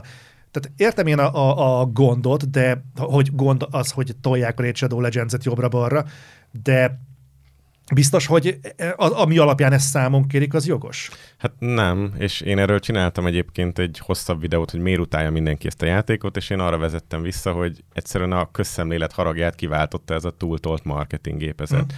Illetve, hogy minden második tartalomgyártó, akár van köze a játékokhoz, akár nem, jót mond a Nagyon jól fizetnek egyébként. Igen, a tehát, és igazából Annyira én úgy tudom, hogy, hogy veled kapcsolatban szerintem a, a fő nehezménye akár a közönségnek, akár másoknak az volt, hogy te, mint játékkritikus nem, nem ítéled el ezt a játékot, hanem te még segíted is a, a, az ő, nem tudom, munkájukat, elérésüket. Tehát, hogy ez a, hogy visszás, hogy ilyen kontrasztos ez az egész. Aha. Nem érzem azt, hogy ennyire piedesztán lennék kezelve az Otherworld-et. Úgy látom, hogy a mi közönségünk egyébként borzasztóan kritikus azzal szemben, hogy mik jelennek meg a, a csatornán. Nyilván ilyen szempontból sejthettem volna, hogy lesz némi backslash a, a Raid Shadow Legends, kap, Raid Shadow Legends kapcsán. De egyrészt mondom, én ezt nem tartottam, és nem tartom máig egy rossz játéknak, sőt, egyébként hozzáteszem, hogy valamikor bele akarok kezdeni majd megint, mert egyébként passzióból, meg az ember lenyom egy-két kört ebben a baromságban, arra tök jó kis kikapcsolódás. De de másfelől meg ezt megint naívan ítéltem meg, hanem úgy gondoltam, hogy most egy olyan játék, amit láttam, hogy itthon is streameltek többen, és nem láttam azt a kommenteknél, hogy elküldték volna az illetőt a jó édesanyjába. Úgy voltam vele, hm, egynek belefér. De változatlan úgy gondolom, hogy szerintem ez nem annyira a raidnek szólt, hanem annak, hogy maga a videó is, amiben integráltam, az is, hát mondjuk ki szar lett. Uh-huh. Mondjuk a Raid Shadow legends kapcsolatban azt szokták amúgy leginkább mondani, hogy nem is úgy P2 aspekt, ö, aspektusa miatt, hanem ugye, hogy ez a gacha mechanika, ami benne van, hogy ez a hős nyitogatás, ahol egyébként el lehet menni a csillagos égig, tehát hogy rengeteg pénzt lehet, és akkor ugye ez szerint a, a sok ember amúgy a gamblinghez hasonlítja, de szerintem amúgy ez nem az. Nem, nem. Tehát a gacha mechanika az más, mert van egy úgymond gameplay loop, és akkor Hát vannak mechanikák, meg hatása, vagy a végkimenetre, a, a, Tehát abdónál nem tudom összehasonlítani azzal, mint mondjuk, amit Twitch-en csinálnak rengetegen, hogy nyomatják a slotot, és akkor autó, au- automatán izé le van nyomva, és akkor pörög a, izé, a, a slot machine. És igazából te csak passzívan figyeled. Tehát szerintem ez, ez jóval károsabb, mint mondjuk egy Raid Shadow Legends szponzoráció például. Valószínűleg azért is lehet, mert nagyon sokan nem játszottak vele a marketing miatt, mert azt mondták, hogy hát ez egy szar, hát ez nem RPG, hogy izé, hogy automatikusan harcolnak a hőseink. Hát igen, de két csata között neked kell döntened, hogy mivel mit csinálsz, meg hova mész, meg mire használod az erőforrásaidat. Illetve még azt csak nem találtuk meg ezt a videót. Tehát nem tudtuk visszanézni ezt a Mass Effect-et, amiben benne van ez az insert, hogy még egy olyan kritikát hallottunk, hogy az Ed Reed maga, tehát ahogy ez felett olvasva, ez kicsit olyan tú- túl száraz, nem volt benne a véleménye, nem volt benne markánsan, mm. hanem inkább az, amit úgy elvártak tőle. Mondjuk a volt. Shadow Legends-nél nem lehet eltérni a brief-tel egy picit Ezt sem. se tudják sokan, hogy ott vagy, vagy elmondod ezt, vagy nincs deal. Ö, annyi volt, hogy egy-két dolog meg volt határozva, hogy ö, mi, minek kell benne Mhm. lennie. De külföldről rendelték meg, tehát most hiába küldök át nekik egy magyar briefet, a büdös életben nem fogják tudni megmondani, hogy ez most Hát nem. mi az, ami benne van, mi az, ami nem. Nem, az az én véleményem volt, annyit megkötöttek, hogy mindenképpen hangozzon el, hogy free-to-play, meg hogy talán, hogy milyen hősök vannak benne, nem tudom, de egyébként más megkötés nem volt. Ö, Nagy részt egyébként nem, nem is szokott lenni, tehát hogyha mi kapunk egy NDA-t, vagy tehát hogy jellemző, hogyha a Sony küld egy kódot mondjuk egy videójátékhoz, akkor ahhoz kapunk egy ilyen függeléket, egy ilyen kis dokumentumot. És abban benne vannak olyan sarokpontok, hogy ha csinálod a cikket, vagy bemutatót, vagy bármit, akkor mik azok a dolgok, amikre mindenképpen figyeljél? Mi az, ami mondjuk mindenképpen hang... Nem, az nem szokott lenni, mi az, ami hangozzon el, de mondjuk, hogy mettől meddig spoilermentes mondjuk a videó, és mondjuk, hogy onnantól mondjuk mi az, amiket már nem mutassál be. Most bedobok egy kérdést, két hét múlva fog kimenni ez az anyag, ugye? Igen. Szerintem akkor már nem lesz spoileres a God of War, meg Igen. végigjátszás, meg végignéznek. Tehát konkrétan a God of War Ragnaröknek a, az eleje, ti fogtok játszani a játékkal, nem... Láttuk nem a videódat, ö, mi nekünk az első rész az annyira nem tetszett, de megbeszéltük műsoron ki, hogy miért. Jó, oké, csak hogy mennyire Mhm. mondjam ezt el. Nyugodtan mondjad. Van, persze. Tehát az első szakasz három óra van, a harmadik óránál találkozol a börtönben tírrel. Uh-huh. Ez le volt írva konkrétan a, a briefben, hogy eddig a szakaszig lehet nyugodtan ö, fölvenni videókat, meg megosztani, utána már ne, mert utána már azok a karakterek, akiket felvezettek, azoknak a sorsa fog majd valahogyan alakulni. Az már spoiler, de addig semmi. Úgyhogy egészen nyugodtan. Még ehhez képest is láttam olyat, hogy mondták "Ah, nincs, hát 20 perc után már tele van spoiler. Uh-huh. Jó, oké. Tehát vannak egyébként ilyen jellegű ö, megkötések, de ennél komolyabb egyébként a rétben sem volt. A te karaktereddel kapcsolatban van még egy nagyon érdekes, hogy mondjam, egy ilyen, egy ilyen kis része ennek a, a te kis karakterednek, az nem más, ami már nem annyira a része, az a te Twitter profilod egyébként. Arra kíváncsi vagyok, hogy mi vezetett téged arra, hogy végül letöröld amúgy a Twittert. Erre láttam egyébként hipotéziseket. Egyébként szerintem pont az egyik cringe alatt. Tényleg? Mhm. Szerintem igen, hogy volt valaki, aki ott Ja, mondta, hogy hogy minden, a, a, igen, szerint, akkor ott láttam ezt. Mm-hmm. Igen, a kommentben láttam én is, hogy, hogy Otherworld Zoli azért törölte a Twitterét, mert hogy haverommal mindig beírtuk azt, hogy izé, hogy ok. hogy hát jó, hát ok vagy Hát valami ok, ilyesmi. aha, igen, igen, igen, igen. Ö, Nem emiatt volt Ennél- akkor. Nem, nem csak emiatt, hanem van egy nagyon prózai a dolog. Kicsit gáz is. A lényeg az, hogy be voltam baszva. Uh-huh. Tehát tényleg egyébként ez így ritkán szokott megtörténni. Lényeg az, hogy ö, volt egy átmulatott nap, és ö, hát egy jó kedvünk volt, és ö, konkrétan fölmentem a Twitteremre megnézni a visszajelzéseket valamire.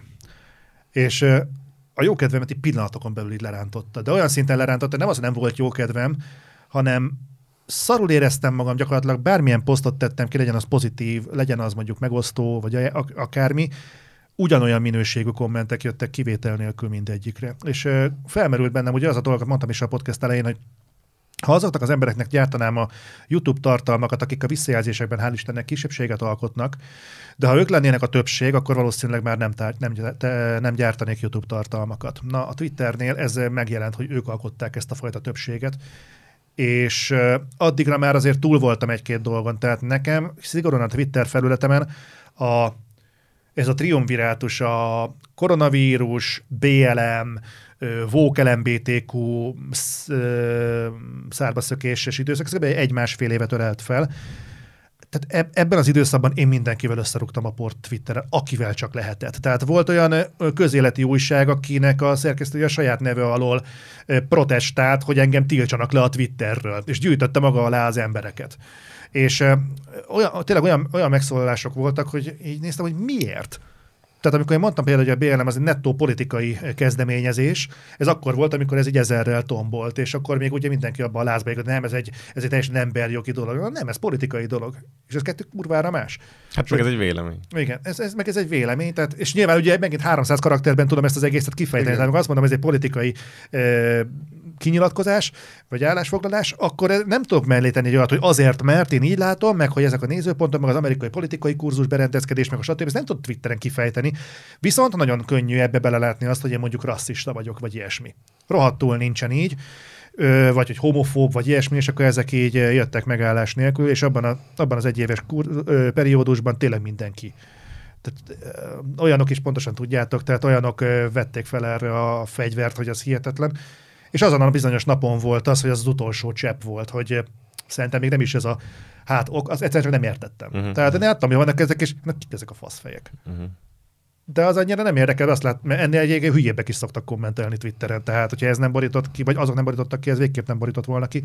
Az volt az az utolsó csepp, igazából az, hogy a a jó kedvemet annyira lerontotta azon a napon, hogy úgy voltam, hogy gyerekek, akkor nekem most lett ebből rohadtul elegem, fogtam és letöröltem. Másnap reggel, amikor felébredtem, ugye mondtam, hogy kicsit megmámorosodva történt ez az egész, akkor voltam úgy, hogy hú, basszus, ezt lehet, hogy nem kellett volna, de ez egy tök érdekes experimentális élmény lesz, hogy mit fogok csinálni így, hogy tíz év után megszüntettem a Twitteremet. És tudod, mi volt? Tök jól éreztem magam.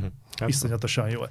És akkor ott voltam, hogy hanyat döltem, és azt mondtam, hogy hú, hát ezt most így megérte, meglátjuk, hogy mit fogok csinálni, mert nem tudtam, hogy az lesz majd, hogy gyufákat fogok itt törögetni, vagy tudod, beülök a sa- sarokba, egy kuporogva, de egy nagyon jó kis tisztító kúra volt, nem is mennék vissza. Hát én, én sose próbálkoztam a Twitterrel, hogy nem vonzott, pedig uh, nagyon sok, hát én is csak az internetet fogyasztom, nem nézek semmilyen offline dolgot, nem olvasok printet, de ja, szóval a, a veszélyei szerintem azok mai napig nagyon, nagyon is ott vannak. Egy, egyébként annyira durva, hogy mondod, hogy interneten fogyasztasz csak, csak tartalmat, gondolom ez rád is igaz. És eh, most itt persze az ember így eh, ráhúzza a vizes lepetőt ezekre a tartalmakra, meg főleg én, de de basszus azért mondjuk, a, ha az ember megnézi egyébként milyen tartalom megy a tévében, én erről csak a dancson keresztül tájékozódom, nekem annyi elég a tévés adásokból. Tudod, akkor van egy ilyen 10 percem kilépésnek a napból, hogy még 10 perc van, még nem feküdnék le, valamit kéne azért nézni. Na, akkor szokott elő, előkerülni a videómánia, és akkor na, az a 10 perc, az pont elég még ebből a napból. És akkor látom, hogy mivel zsibbasztják az embereket a tévében. És akkor azért úgy hálás vagyok úgy mindennel együtt, hogy a YouTube-on van az Hm. ember, mert hiába van itt is szar, de nem csak a szar. Ja, végül is igen. Mondjuk mi főleg a szarra foglalkozunk. Igen, így van. Örülök, hogy itt lehetek. Mármint úgy, úgy, úgy hogy a Értem, értem, saját értem. munkásságunk. Még a Twitter kapcsán egyébként egy mondatot ö, idéznék a Twitteredről egyébként. A karma is a Twitch. Csak előkerült a szög a zsákból. Ö, Aki nem tudja, nem tudom, hogy van, aki nem tudja, azok számára elmondott, hogy mi történt. Annyi történt, hogy eh, megint csak ez, hogy a kontextust látja bele az ember kívülről ebbe az egészbe. Tehát annyi történt, hogy eh, kikerült a Twitteremre egy ilyen, hogy eh, is a Twitch, és ez pont egybevágott azzal az alkalommal, amikor mm, tudjuk kiknél probléma volt a Twitch felülettel. Ami baromira elgondolkodtató, hogy eh, miért kapásból mindenki arra asszociál, hogy nekem mondjuk függenem kell azon a tartalomgyártón, és napi szinten, óra szinten képben lennem azzal, hogy úristen, ott valami probléma van. Tehát én kiírok bármit, az nem lehet mondjuk a személyes problémám, mint például egyébként, ami volt is, hogy leszettem egy Twitch videót, a sajátunkat, mert elfelejt hülye voltam, mobilisan nem rögzítettem, és fel akartam tölteni a YouTube felületünkre. És nem jött le a videó a Twitchről. Valamiért lassan jött, vagy elakadt, vagy megszűnt, biztos találkoztatok már ilyen. Persze. És uh, úgy voltam, hogy az meg fönt voltam este tízig, és a faszom ki van, és nem tudom, mi volt még ott közben, de a lényeg az, hogy kiraktam, hogy karma is a Twitch. És ez pont egybevágott egyébként azzal az eseménnyel. pont egy ilyen szerencsétlen véletlen. Ö. Ne, teljesen azért nem volt véletlen, Aha. de valahogy így, én annyit láttam az egészben, hogy már ők is beszopták. Már most én is beszoptam. Hát, Ja, csak, csak akkor az emberek azt, ö, azt projektálták ebbe bele, hogy te most ezt rossz indulatból írtad hogy, ki hogy, én, hogy én röhögök a, röhögök a, a VR-on. Nem röhögtem a VR-on, azt láttam, hogy úgy néz ki, hogy ma mind a ketten beszoptuk a twitch a Aha. gyerekek, mert ez így vagy kurvára nem akar működni. és hát a kontextus innen jött, és fú, arra mik jöttek. Azt a kur... És onnan már hiába próbálod magyarázni Hát a dolgot. persze. Mert megjelent ugye a szekta is, és onnan, onnan már nem volt megállás. És tudod, onnantól kezdve hiába magyarázod ezeket a dolgokat. Ezzel, mint meséltem neked, hogy én például rettentően szeretem a fekete humort. Hmm. Nagyon, tehát élem. Talán azért, mert ritkasság, ugye kihalt állat lesz lassan. És ha, ha ezt megoszt, ha megosztasz még egy ilyen humort, a, például közben a kedves ö, nézőknek, hallgatóknak is mondom, hogy a, ha még működik, akkor a, csú, gyorsan akartam mondani, ah, van egy ilyen Facebook felület, majd eszembe fog jutni pont akkor, amikor már nem gondolok rá, az csak ilyenekkel van tele. És volt például egy ilyen, hogy az utolsó bizonyítvány, amit készhez fogsz kapni, az utolsó elismerés, amit készhez fogsz kapni, az a halotti bizonyítvány. Igen, ezt is kiírtad ö, Twitterre. Abból is, abból is balhé volt, de... És ő u- ugyanúgy, ugyanúgy egyébként, tehát én kimondom egyébként, ugyanúgy a VR, tehát ugye Jani írt neked ugye ezzel kapcsolatban egy ilyen Na ez, tweet, tweetet végül is, megem. Of Sarcasm, eszembe jutott a Facebook fel. Of Sarcasm, imádom a fazont, tehát annak így vannak ilyen hülye posztjai, hogy ö, a temetés az gyakorlatilag egy születésnap mínusz egy fő. Uh-huh. Ilyen, ilyen, ö, ilyen marhaság. Én ezeket így élvezem, ez a saját ízlésem kérdése. És például pont ezzel kapcsolatban volt egy olyan, hogy amikor ezt kiraktam, a, a of Sarcasmon ez a poszt, a utolsó elismerés, amit kapsz, az a halotti bizonyítványod lesz. Ez pont azon a napon ment ki hozzájuk. Ez az volt, amikor megint így elkezdett rohadtul terjedni a koronavírus, és baromi pozitív visszajelzések voltak. Voltak vagyok, hogy fú, tök, hogy humorral próbálod levezetni ezt a tragikus időszakot, meg hogy értették. És úgy voltam vele, hogy hú, basszus, akkor pionír leszek, és akkor elébe megyek a dolgoknak, ezt én kirakom a Twitterre, és akkor így egy kicsit úgy, hogy rezonálunk erre. Nem. Nem, nem, Nem. nem, nem kurvára nem. És az, annak így ez lett ugye a végeredménye. Nagyon mélyen nem szeretnék belemenni, mert végre sikerült elásni egyébként ott is a csatabárdat, és nincsen ezzel már probléma, meg, meg, meg nem, nem akarom, ez, nem akarok ezzel nagyon foglalkozni. De igen, ez az, amit mondtam, ezt a kontextust, amikor hozzátársítják az egészet. Tudod, mi a fura? Az, hogy nem az van, hogy megkérdezik, hogy te figyelj már, ezt hogy gondoltad? Mm. Fejtsd már ki a véleményed, mert, mert ez így, így nekem hülyén hangzik. Nem. Tökéletesen megvan a győzőzem, én tudom. Uh-huh. Én Hát tudom, egyből ez mi. Igen. Uh-huh. Nincs, nincs meg az a kételj. Ez a legdurvább. Nincs meg az a kételj, hogy esetleg én rosszul értem, vagy félreértem a dolgokat, uh, hanem, hanem kapásból kapásból az, hogy én értelmeztem, tudom, mi történt, a kurva anyád. És akkor a- messze nem biztos, hogy erről. Hát van szó. igen, csak nyilván a, a te oldalad is ugyanúgy az a, az a rész, ami kiváltja ezt, tehát hogy te, ha nem adsz hozzá kontextust, akkor bevállalod igazából ennek a fonákját. Igen. Nyilván ez benne van, tehát nem mentesítem magam az alól, hogy lehetett ezt így értelmezni, bőven lehetett így értelmezni, de pont emiatt mondtam azt, hogy jó, ez az a felület, ahonnan én inkább lejövök. Tehát Ne, nekem nem működik. Uh-huh. Úgyhogy, úgyhogy ez a bye-bye Twitter. Na hát köszönjük, hogy ezt elmondtad. Jaj, nincs mit. Szerintem ez nagyon érdekes volt. Ö, Bandinak van még egy ilyen sarokköve, szerintem. Igen, igen. Ö, igazából egy utolsó témánk van gyakorlatilag a villámkérdések előtt, és hogy ugye az Otherworld csatornán sokszor szoktak lenni olyan videók, amikor mondjuk valamilyen tech cuccokat mutattok be leginkább.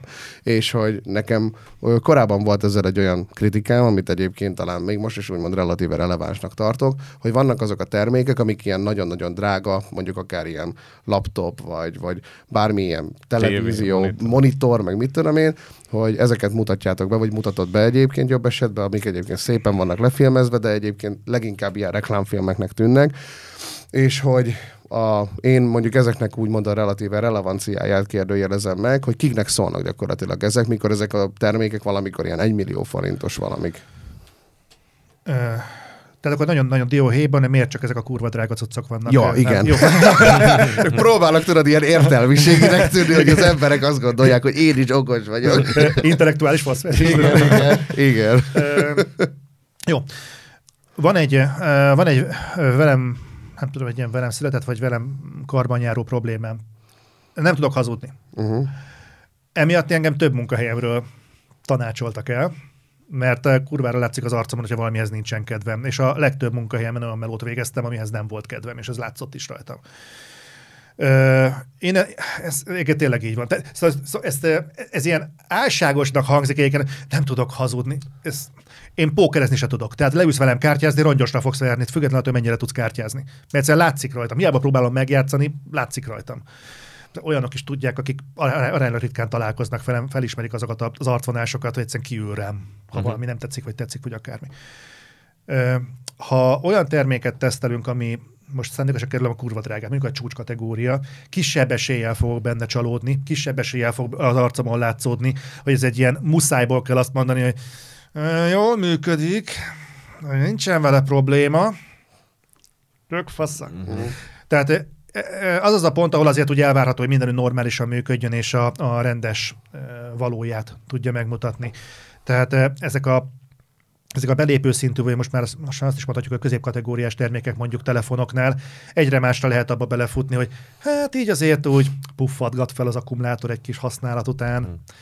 meg azért úgy megyegetnek tönkre, kihajthatós telefonok beakad a homokszem, a fogaskerekek közé széttörik az egész a csába. És akkor így tudod nézed, hogy nem lehetne esetleg mondjuk olyanokkal foglalkozni. Most egyébként ez ez történetesen pont egy olyan modell volt, ami rohadtul drága, és egy ilyen csúcstermék. De aránylag ritka, hogy ilyenekbe mondjuk belefut az ember. Tehát például mondjuk én személy szerint például imádom az OLED technológiát. És azt őszintén tudom ajánlani mindenkinek, mert hogyha bármelyikötök eljön hozzá, vagy leültök egy OLED TV elé, megnéztek HDR-ben mondjuk egy God of War Ragnarököt, az olyan lesz, hogy hiába mondjuk egy cross-gen megjelenésről beszélünk, ami nyilván nem mutatja a jelenlegi generációnak a teljes delejét, de akkor is az a kép megjelenés olyan, hogy így leteszed az állat tőle, és így nézed, ó, úristen, tehát igazából pusztán a technológia olyan dolgokra képes, hogy olyan, mint hogyha egy következő generációs játékot látnál, és ezeket én imádom. De azt én senkinek nem hazudtam sohasem magamról, hogy én magát a technológiát egyébként szeretem így felhasználni, de én ilyenekben elmélyülni hallott, hogy milyen színskálával dolgozik a monitor, meg én csodálom azokat, akik ezt őszintén erre rá tudnak még csodálkozni. Egy 30-40 monitor után az, hogy fú, most sikerült ezt meghajlítani, meg most ezt nem lehet forgatni jobbra-balra, őszinte videóra lesz már nem nagyon tudom. Uh-huh. Ezért is találtuk ki azt, hogy inkább nem ilyen tech tesztek lesznek, hanem inkább integráljuk ezeket a meglevő játékbemutatókba. Nagyobb is lesz a megnyitás, és nekem nem kell úgy tennem, mintha ezeket olyan baromira élvezném, mert egyre szűkebb az a terület, ahol mondjuk egy ilyenre rá tudok csodálkozni. Egyébként az egyik gyártónak pont az elmúlt időszakban volt egy laptopja, ami keresztezés egy ilyen tableten, nagyjából hasonlóan uh-huh. néz ki. És na, az tök érdekes volt, hogy fú, bakker, ezt szét lehet szedni, ezt lehet így hurcibálni, ez tényleg tök jó, milyen praktikus kitalálás, kicsit drága, de legalább valami. És ez itt tök jó. De az, hogy az X plusz, X plusz egyedik gamer laptopról azt mondja, hogy hű, de milyen kurva jól futtatja az Among Us-t, hát ez így Nincs mit mondani. most így, igen, nem nagyon van. Tehát eh, nem nagyon tart lépést egymással a két technológia. Tehát olyan videókártyáink vannak, amik nem, amikhez nem jelennek meg olyan játékok, ahol le tudja adni ezt a teljesítményt. Most már sem meglepő, hogy aránylag jól tud futni egy uh, Cyberpunk 2077, mert egy kisebb kártyán is most már úgy az a 60 FPS-t ki lehet hozni Uh-huh. belőle. Lehet, hogy nem fog segre esni a napfény mondjuk minden egyes tócsán, de azért, hogyha minden harmadikon megcsinálja, azt sem fogja észrevenni Mhm. az átlag Igen. játékos, úgyhogy ezeken nagyon... De mondjuk az ilyen középkategóriás mondjuk termékekre visszatérve, hogy esetleg ez, a, ez az információ, ez lehet, hogy szélesebb körnek lehetne mondjuk esetleg releváns. Ez ugye itt igazából ezt, ezt értem ez alatt, amit mondjuk gondolok, ugye a gondolat alatt, hogy szélesebb körnek lehetne releváns, mert szerintem több ember tudja magának megengedni mondjuk a midrange-et. És mondjuk esetleg ezekből találni olyanokat, amik mondjuk ténylegesen megérik a zárokat. Szerint igen, de a számok nem ezt igazolják. Tehát azt mutatják, hogy az emberek inkább megnézik a, a high-endet, uh-huh. aztán amikor bemennek a boltba, és ott vannak, hogy ott a pénz, akkor megnézik, hogy na akkor miből vonok le, hogy elérjem azt az árat, amit uh-huh. ki is tudok fizetni. De a high-end érdekli elsősorban. Arra kíváncsi, mert az a vágyáma. Aztán hát majd meg a marketing az a flagshipet szokta. Igen, ja, hát az meg a másik, ugye a marketingnek az ereje. Uh, jó, hát én még Apple buzi vagyok, tehát igen, uh-huh. engem is elért, de, de de viszont igen, én is most belefutottam egyiket olyan dolgokba, hogy nem minden a marketing. Jelen voltam az egyik gyártónak a, a műs, műsorán, termékbevezetésénél, és ott az volt, hogy mindenki kapott egy okos órát. Uh-huh.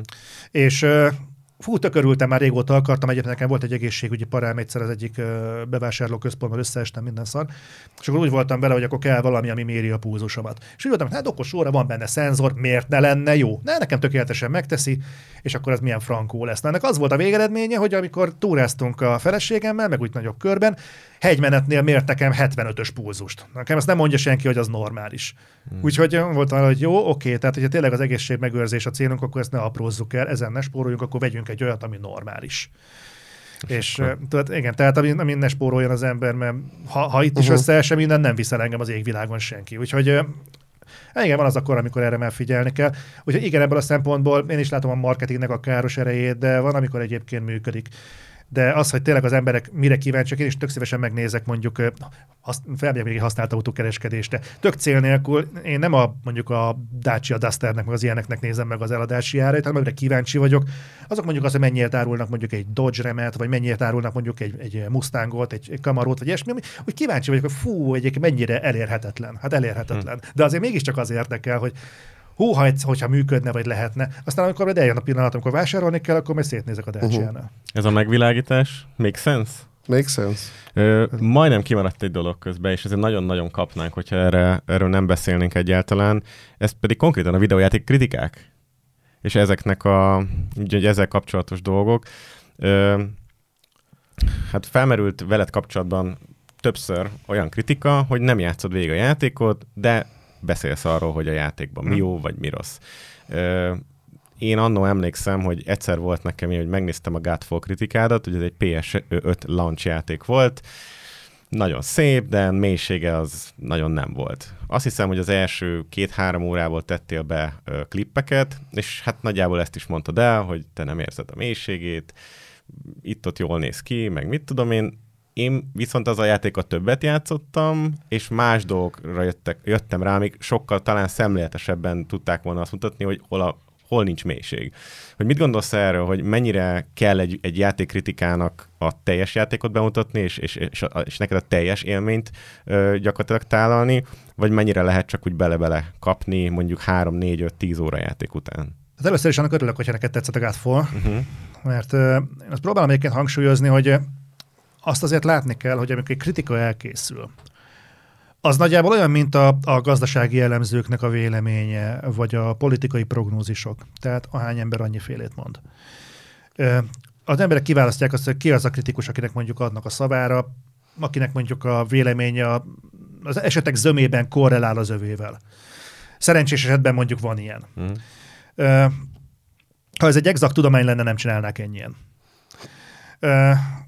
Na most a kérdésedre válaszolva, az, hogy végigjátszom egy játékot, én úgy gondolom, hogy addig kell vinni egy játékot, addig kell nézni egy játékot, amíg van egy kialakult véleményed róla, ami meg nem születik egy kialakult vélemény, egy védhető kialakult vélemény. Ez nem feltétlenül a vége. Tehát az, hogy végigjátszak egy játékot, azt ki kell érdemelni a játéknak. Fenn kell tudnia tartani addig az érdeklődést. Ezt, ennek egy két dolog is, e, alátámasztja két dolog is. Az egyik az, hogy a a vége az, a játék mechanika az azért kiforja magát úgy nagyjából a játéknak a feléig. Egyébként történetesen a Godfall pont azért nem játszottam végig, mert nekem begörcsölt a szemem tőle. Tehát az, a, hogy az egész játék a sárga különböző árnyalataiban táncol, az attól én, én, én nagy követ kaptam egy idő után, és azt mondtam, hogy én ezt nem bírom tovább gyerekek, ennek így annyi.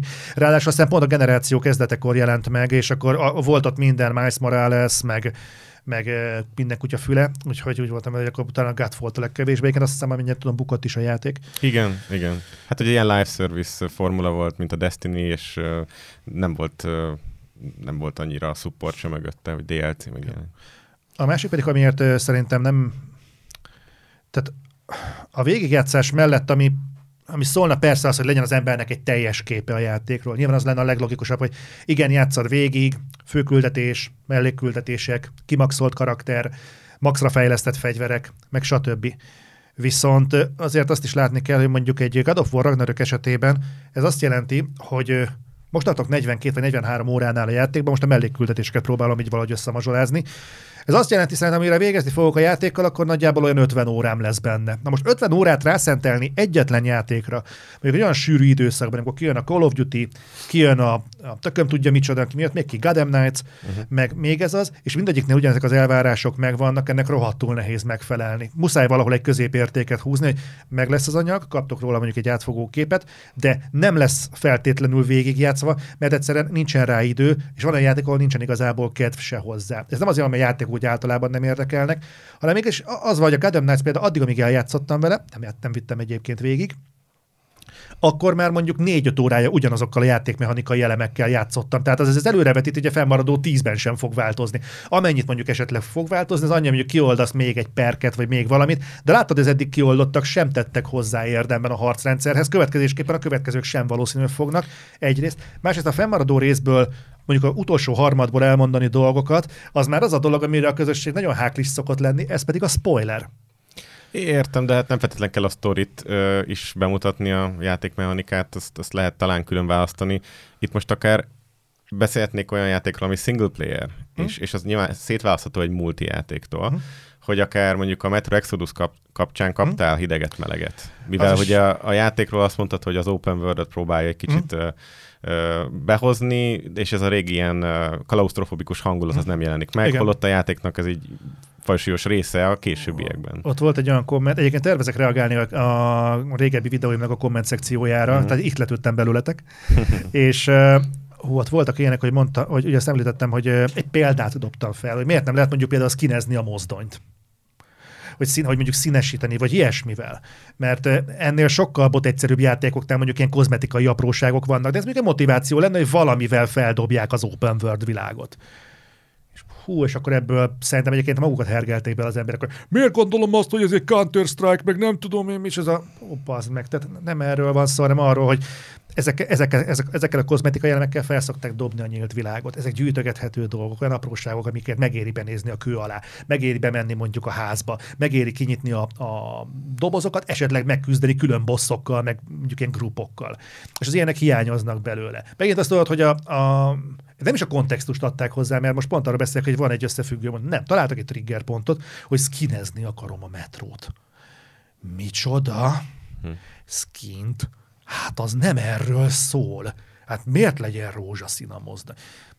ott mondjuk egy ilyen tipikus dolog volt, de visszatérve egyébként erre, én úgy gondolom, hogy az a játék, amit az ember végig akar játszani, aminél már nem számít, hogy ugyanazokat a játékmechanikai elemeket használod. A God of War is egyébként ilyen. Tehát azt is, hogy nagyjából a, a feléig azért úgy már kibontja magát a játék, onnantól kezdve már csak a story visz. De a story olyan immerzív, nekem nektek nem jött be, de annyira magával ragad, hogy azt nem akarom letenni, én azt vinni akarom tovább, hogy tudni akarom, mi lesz a sorsuk, és, és tudni akarom, mire fut ki ez a történet nem fog hazudni, a legtöbb játék nem ilyen. A legtöbb játéknak egészen egyszerűen a története olyan szinten profán, és annyira ö, mit tudom, hokedli egyszerű, hogy most komolyan azért játszom végig az X plusz egyedik DC játékot, hogy megint lássam, hogy mi fog történni Harley quinn a végén. Tehát 30 éve ezeket a történeteket látjuk. Oké, okay, kiadtak egy játékot, nagyjából 30 éve ilyen játékokkal játszunk, ez sem mutat tovább az alapvető. Oké, okay, ezt láttuk, rendben, oké, okay, ennyi, középszer. De ehhez nem feltétlenül kell látnom a végét. Uh-huh. Egyébként, egyébként nem is, annyira nem fogom végigjátszani, ezzel le is töröltem a játékot, a borzasztó. Melyiket? Ez a Gotham Knights. A Gotham Knights, igen. Aha. Én is csak rosszat hallottam róla egyébként. Nem véletlenül. Amúgy, amúgy vannak olyan játékok, amiket én sem tudok megmagyarázni, hogy mondjuk miért vittem végig, vagy hogy mi vitt rá arra, hogy végigvigyem, de egy tök jó élmény lett a vége. Nekem a legutolsó ilyen élményem az a Cyberpunk 2077 volt. Mm. Fogalmam nincs, hogy amúgy tehát szélen vettem meg egyébként Steam-en, mert amúgy tetszett igazából a világ, és aztán így elkezdtem vele játszani, és mondom, amúgy tök jó az a sztori. Azt így végigvittem csak a sztori miatt. Pedig amúgy engem jobban érdekelnek tényleg sokszor csak a játékmechanika, meg a felfedezés, meg a mit tudom, én micsoda, de azt a játékot konkrétan csak a sztori miatt vittem végig.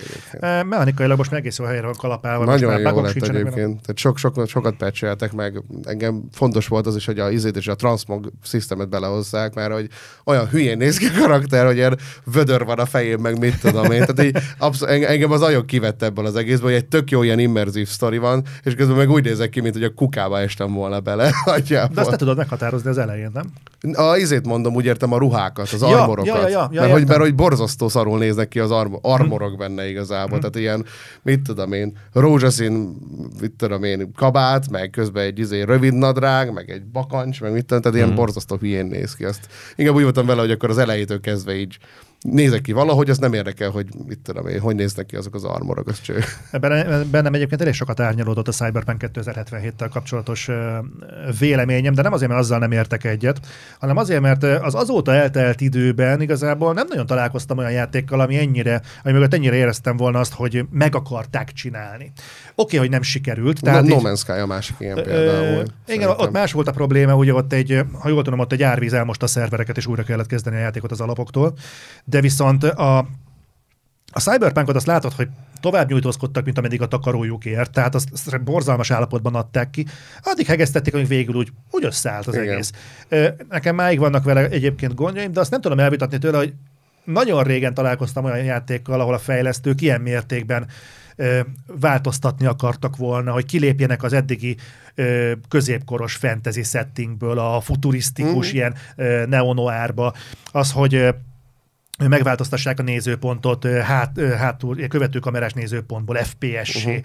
hogy shooter csinálnak ebből az egészből. Tényleg kiléptek úgymond a komfortzónájukból. nagyon, nagyon, és, ezt, és én ezt szeretem egyébként egy játékfejlesztőben, amikor meri feltérképezni a saját lehetőségeit, és te is mondasz, kilépni a komfortzónából, és egy, egy hogy mondjam, ezt a ezt, ezt a felfedezési vágyat látom bennük. Az Anapurna Interaktív egyébként tipikusan ilyen. Tehát ők, ők szoktak lerakni olyan játékokat, mint az egyik kedvencem, a What Remains of Edith Finch. Ő Ez negyedszer, a Walking Simulator kategória. Igen, nem, a Walking Simulátorokat annyira egyébként nem szeretem, de amit abból a játékból kihoztak, három óra az egész, négyszer játszottam végig, kivétel nélkül mindig bőgök a végén, hmm. imádom.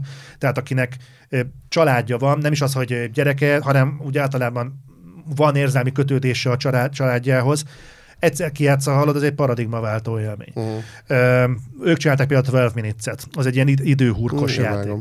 És bennük folyamatosan azt látom, hogy ők meg akarnak újulni. Mindig vannak ötleteik, és azokat, hogy eléd akarják tárni. Az ilyen mesemondókat én imádom. Nem is nagyon tudok rájuk játékfejlesztőként tekinteni, hanem inkább mesemondókra. Uh-huh. Én ezeket a történeteket imádom, és nagy kanállal zabálom, de amikor azt látom, hogy valaki mondjuk egy ezzel paritásban egy Gotham Knights-ig jut el, uh-huh. és annyit sikerül levonni az egészből, hogy hát akkor két generációval ezelőtti felfogásban létrehozunk egy jelen, jelen generációs játékot, akkor azért úgy fel tud kúródni az agyam, hogy megint csak ezt az egységnyi idő, amit ráfordíthatnék bármire, azt ilyen fasságokra toljam el. Hát lehet, hogy a célközönség is más, meg nyilván most a, a nézzük, hogy mekkora sikere van ingyenes játékoknak, egy csomóan a felé a, a formula felé tendálnak, ugye most a Blizzard is kihozta az Immortált, és akkor nagyon nagyot ment. Meg az Overwatch 2 is már Overwatch ingyenes. 2 is ingyenes, És szóval... az Overwatch 1.0. És, és igazából ez a multiplayer kultusz, ez nagyon elvitte ebbe az irányba a, a dolgokat, és akkor ebben egy különleges dolog például az Elden Ringnek a sikere, hogy mekkora, akármennyire is szereti valaki, vagy nem, hogy ekkorát tudott menni, és ez is ugye inspiráció a nagyobb cégeknek, hogy oké, okay, lehet még egy Star Wars játékot csinálni, nem multi only. Én a Souls játékokat tipikusan nem szeretem. Ti szeretitek? Én, nagyon, a Bandi különösen. Én csak De tud, tudjuk, hogy, tudjuk, hogy leginkább. neked nem a szíved csücske. Igen. Én, én ö, abszolút nem szeretem őket, tehát ö, nekem ez a mechanika, hogy az a, az a játékmenet, hogy eléd kúrnak valamit, aminek alig megy le a hp neked meg rollolnod kell, meg mögé menni és csapkodni, mint a hülye, nekem ez nem jön be. De azt nem tudom, elvon, azt nem tudom elvonni tőlük, hogy hosszú idők óta ez az első játék zsá- zsáner, ami millió számra tudja tömbösíteni a játékosokat.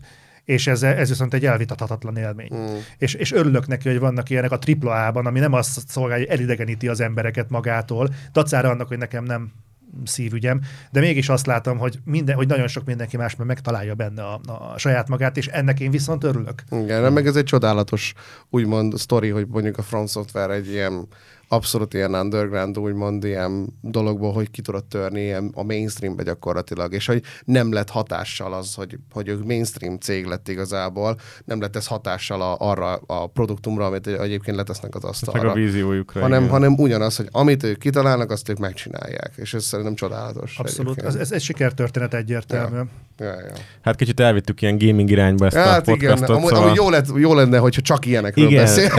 ez is nagyon lenne két igen. órában minden ilyet végsztorizni, igen. de lehetséges, hogy valaki ezt annyira nem is értette, hogy miről beszélünk. Vagy majd valami más platformon, más alkalommal. Igen, egyébként. igen, talán egyszer. Viszont maradtak nekünk még villámkérdések. Villámkérdések. Hát ezekre, ezekre legrövidebben, ahogy, ahogy tudsz Nem lesz könnyű nagyon... röviden válaszolni. Igen, igen, igen. Ja, Twitterezünk? Ne, igen. Hát, ja, ja. 300 karaktered van arra, hogy válaszolj ezekre a kérdésekre. Bálna, gyújtsad befele őket. gyújtsad be, ez jó. Jó. És hogyha nem tudsz válaszolni, nem akarsz, akkor mondasz, hogy skip, jó? Ja, ja, ja. Jó. Oké. Okay. Uh, mit gondolsz Nessai-ról? Hú, jaj, ennyire?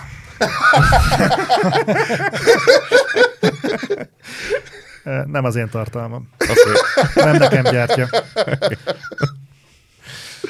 Egyébként azt hozzátenném, hogy én magyar videósokat gyakorlatilag alig nézek. Tehát én... Lesz ilyen kérdés is. Ja, jó, bocsánat. Igen. igen. Um, ha egy dolgot meg nem történt, ha egy dolgot meg nem történt, tehetnél, az mi lenne az? Egy dolgot meg nem történt? Azt, hogy feliratkozom a Twitterre. Jó. Ö, GameStar és PC Guru jelenleg. Mi a véleményed? Ö, GameStar. Uh-huh. Méghozzá azért, mert amikor lejöttem a Twitterről, ők voltak az egyetlenek, akik megkerestek, hogy mi történt. Máshol is olvastam hipotéziseket, ők voltak az egyetlenek, akik erre rákérdeztek. Nem ez nálam az újságírásnak a alfája omegája, de azért mégiscsak úgy jellemez valamit, hogy legalább azt a minimális fáradtságot veszik, hogy megkérdezik a dolgot. Nagyon jól Mm, mutatja azt, hogy például amikor valaki mással történt egy probléma a Twitch-en, uh-huh. akkor róluk úgy hozták le a híreket, hogy még sérelmezték is, hogy tőlük, hogy kutya nem kérdezte meg, hogy mi van. Uh-huh. Uh-huh. Uh-huh. Ja, igen. Uh, melyik szerinted a legkínosabb videód, ha van olyan? A legkínosabb videó? Hú, van egy pár. Például a, a Mass Effect-es, az, az azért nem látjátok, mert azt le is vettem. Tehát annyira paradox, nem is a Raid Shadow Legends miatt, hanem a, hanem a, a, a Mass Effect miatt. miatt. Az, igen, az, az, az, az, nagyon ócska volt. Hú, legcikibb videó. A régiek között van egy pár. Igen. Hú, volt egy olyan, amikor a, a rockband kijött, és úgy vettük fel, hogy Fredivel meg akikkel ott énekeltünk. Oh. És ilyen machine headet üvöltöttem, meg fú, mi volt? Így utána belegondolva elég kellemetlen, de, de akkor volt az egésznek egy, de akkor volt az egésznek egy ilyen élő varázsa, és egyébként nekem a Rock Band a kedvenc videójátékom. Pont azért, mert erre, hadd mondjam egy röviden, egy, hogy az egy, aki nem ismeri, ez egy olyan játék, hogy kiadnak hozzá műanyaggitárt, meg dobot, meg mikrofon, gyakorlatilag egy ilyen um, instrumentál bővített karaoke játék, kurva jó. És uh, nekem azért a kedvencem, mert olyan embereket is be tudott vonni a gamingbe, akik egyébként perzenkednek tőle. Volt egy ilyen házi buli, ahol ezt felállítottam, és egy kedves barátomnak a párja megjött, hogy ő nem szokott videójátékkal játszani, és így utálja az egészet. Mondom, hogy ez mindjárt változni fog.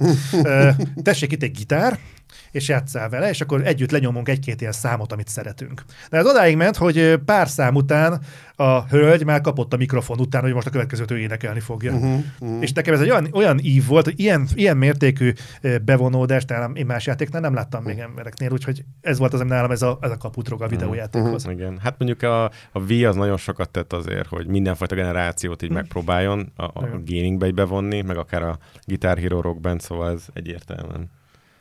Köve, követelem vissza a Guitar Hero-t meg a rockbandet. Ja. Illetékes remélem hallja. Ú, tegnap elfejtettünk. Van, egy, van még egy Veeam, és Guitar Hero is van hozzá, meg a gitár is, csak elfejtettük. Legközelebb bepótoljuk. Hát nekem is pont egy, most jutott az eszembe. hozzák vissza, a hat gomb van fölötte, és alatta, nem tudom, próbáltad, de az botrányosan rossz volt, és, ben, Skrillex Bangerenget lehetett például játszani. Várjál, ez a Guitar Hero Live volt, ugye? Igen. Az, az borzasztó de annak a modellje is szörnyű volt, a pénzügyi modellje. Én, én, én mondom, játszottam, mert meg szeretem a műfajt, de én nem jöttem rá, hogy ez a hogyan működik, hogy hogy fogják bővíteni. Meg amikor már tízedszer játszottam az Easy Topot, akkor már ugye elegem volt.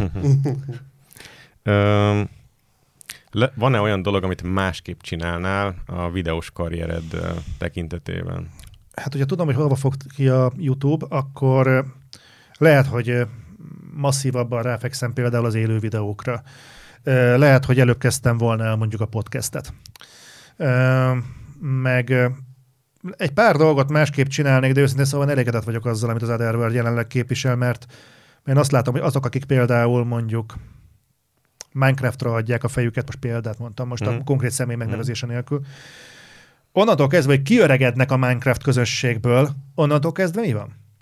Onnantól kezdve így nem nagyon fognak tudni vagy biztos meg fogják tudni valahogyan oldani, de én érzek valamilyen mértékű frusztráltságot egyébként ebben a közösségben. Szerintem ez a probléma még most realizálódik konkrétan. Igen. Igen. Igen. Tehát mo- most, most kezd el így, így Most jutott el odáig mondjuk akár a Sirius, mi szeretünk megemlíteni neveket, Mhm.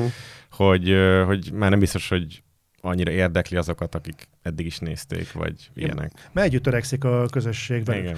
És például én, én eh, a régebbi kritikáimnál én azt látom, én nem szívesen hallgatom meg őket, mert a technika is olyan fura volt, eh, benne volt még egy kicsit egy ilyen évekig egyébként egy ilyen lámpaláz, és ez hallatszik egyébként a hangon, és néha egyébként a megfogalmazáson is. Nekem volt például egy elemvég bemutatom, Uh-huh. és ö, továbbra is sem tartom egy különösebben egy különösebben szuper játéknak, de más miatt, mint amit elmondtam a videóban. Uh-huh. Úgyhogy azt úgy gondoltam, hogy ezt újra fölveszem, Hát és most újra... volt is a remaster, úgyhogy... Igen, tehát nem a remaster még előtte, Ja. de de ott azt úgy gondoltam, hogy újra meg kéne fogalmazni, mert ez, ez megy ez jobban is, Mhm. nekifutás. Ö, Van olyan, akit rendszeresen követsz a magyar YouTube-on? Ö, randomnak várom a videóját, nagyon, úgyhogy igen. Ö, retrosokkot szoktam, most az egy, egy ritkábban, kevés a horror ö, témájú videó. Videójátékosokat egyáltalán nem, egyetlen darabot sem. Azt nem, nem is tudom, nem kellemetlen. Nagyon kellemetlen. Hát Ez igazából a- csak gameplay van. Meg az a probléma, tudod, hogy pont most belenéztem, talán Owen McKendry-nek belenéztem egy videót, ne kérdezzétek, hogy miért, tehát valamiért belenéztem. És azt vettem észre, hogy ebben a live közvetítéses mutatványnak van egy olyan, olyan sarokpontja, hogy állandóan valamit nyűnyögni kell. Tehát, hogy, hogy, hogy, hogy legyen mindig egy inger kifelé a közönség felé, és ha éppen nincsen miért, akkor valamit nyavajogni kell. És engem annyira kiszökkent, hogy így figyelnék a játékra, engem a játék érdekel. Nem az az ember, aki most éppen szórakoztatni akar engem. Tehát köszönöm, én tökéletesen szórakozni a játékkal is. Mhm. De rá nem vagyok annyira, egyáltalán nem vagyok kíváncsi. Ö, Tehát például, hogyha mondjuk egy walkthrough nézek valamelyik játékból, mert mondjuk elakadok, én mindig kommentár nélkül itt nézek, mert az engem nem érdekel, hogy neki áll valaki, hogy ó, igen, ilyen tégla van az én házamban is, tehát de jó lenne, hogyha kandallóban is ilyen lenne. Na de mindegy, ez elmegy másfél percet, csodálkozik a téglán, aztán megy szépen tovább. Tehát ez nem olyan tartalom, ami engem szórakoztat, de én, én teljesen alázatosan elfogadom, hogyha van ember, aki erre tényleg ö, vitorlát bont. És egy ilyen uh, summázó kérdésünk is van. Szerinted lesz-e még tíz év múlva is Otherworld? Jó. Mostanában egyébként elég gyakran megkapom. Igen? Ö, ebben a formában biztos, hogy nem. Mm. Tehát ö, én tíz év múlva már biztos nem fogok videójáték bemutatókkal foglalkozni, két ok miatt. Egyrészt, mert én akkor már 50 leszek, 50 évesen most már nem akarnék arról beszélni, hogy vajon sikerül-e átugrani a szakadékon, meg hogy hogyan fognak működni. De most még érdekel, tehát most még abban a generációban vagyunk, hogy még kíváncsi vagyok, hogy miket adnak ki, meg most még vannak azok a, a tartalmak, amik úgy lekötnek. De 50 évesen már nem hiszem, hogy ezzel fogok foglalkozni. Másfelől a piac is átalakulóban van, tehát nem tudom mennyire követtétek, de például a Sony megállás nélkül most live service alapú játékokat Igen. fog kiadni, rengeteget ö, gyártanak, és azt veszem észre, hogy a AAA piac az szépen lassan egy ilyen nis ö, terület lesz. Részben azért, mert nagyon drága, és részben azért, mert hogy egyre ö, esetlegesebb, hogy ö, sikerül-e olyan mennyiségben eladni a játékokat, ö, amennyi megüti egy egy nagy kiadónak az inger küszöbét, de még ha sikerül is, akkor is a live service modellen még több pénzt lehetne monetizálni. Ez pedig abba fog tendálni, ez, ez világosan látszik, hogy a sztoriorientált játékok szépen fokozatosan ki fognak innen kopni. Ez nem is mondom, hogy látszanak a jelei, ez konkrétan már velünk van. Tehát ha ma sztoriorientált, sztoriorientált játékot akarsz játszani, a Sony kívül ilyet senki nem gyárt. Hát Azt- indie, indie stúdiók Ja, ja, gyártanak. indik, igen, persze, de, de azok, akik, akik miatt megveszed a konzolt, azok már nem. Tehát az, hogy most tudjál játszani mondjuk egy, egy What Remains of Edith Finchen, tehát kis túlzással egy mikrosütőn elmegy a játék. Uh-huh. Tehát ezért nem kell játékot fejleszteni. Na Most ez azt ö, ö, jelzi előre, szerintem, hogy aki sztorit akar elmondani és nagy közönséghez akar szólni, az a már piacon lévő gépekre fogja írni a játékát. Egy történetet el lehet mondani egy könyvben is. Ez nem kell egetrengető grafika. Lesznek egy páran, akik majd áttörő technológiával akarnak valamit csinálni, ez lesz a hajdan ismert AAA, de többségében olyan játékok fognak készülni, amiknek egy nagyon erős monetizációs lába van, mikrotranszakcióval, előfizetési modellel, mindenféle csomagokkal. Ez a modell már engem annyira nem érdekel. Hmm. Én abban gondolkodom, mit fogok csinálni majd utána. Nekem van egy elképzelésem, szerintem egyébként a rendezvényes láb lesz az, amivel az Otherworld a jövőben, majd, majd a későbbi jövőben Mhm. foglalkozni fog. Ezt a PS5 generációt, PS5 Xbox van, nem, PS5 Xbox Series X, uh-huh. Series generációt, ezt még, ezt még kihúzzuk, de utána, utána szerintem ettől fokozatosan egyébként el fogok távolodni. Akkor már család is lesz meg, uh-huh. más irányt akarok azért. Nagyon köszönjük, hogy ezeket elmondtad. Nagy élmény volt nekünk szerintem beszélgetni. És nagyon köszönöm, hogy végre összejött a beszélgetés, mert egy éve biztos, hogy már. Igen. Nem. Veled négy éve. Én hát velem igen, négy, de amúgy már tényleg nagyon régóta próbáljuk lebukkolni ezt az egészet. Meg hát, hát nem tudom, nem úgy jöttek össze a dolgok. Hát a mi, mi házunk táján is, igen. Igen. Viszont végre meg tudtatok inni egy szimbolikus sört. Így van, pontosan. Tehát akkor kocinthatunk, igen, Igen. legalább. Hát nektek is egészségetekre, reméljük, hogy élveztétek a beszélgetést, természetesen írjátok le véleményeteket ott a komment szekcióba, illetve jelezzétek, hogyha nektek tetszett egy lájgom lenyomással, meg kövessetek minket, érkezni fognak a videók, remélhetőleg más érdekes podcastokat is tudunk még felvenni. Valamit kihagytam, Bandi? Nem. Nem, szuper. Akkor vigyázzatok magatok, legyetek jók, vegyetek a ceteket, és még egyszer köszönöm, hogy itt voltál. Köszönöm szépen. Sziasztok! Hello! Sziasztok.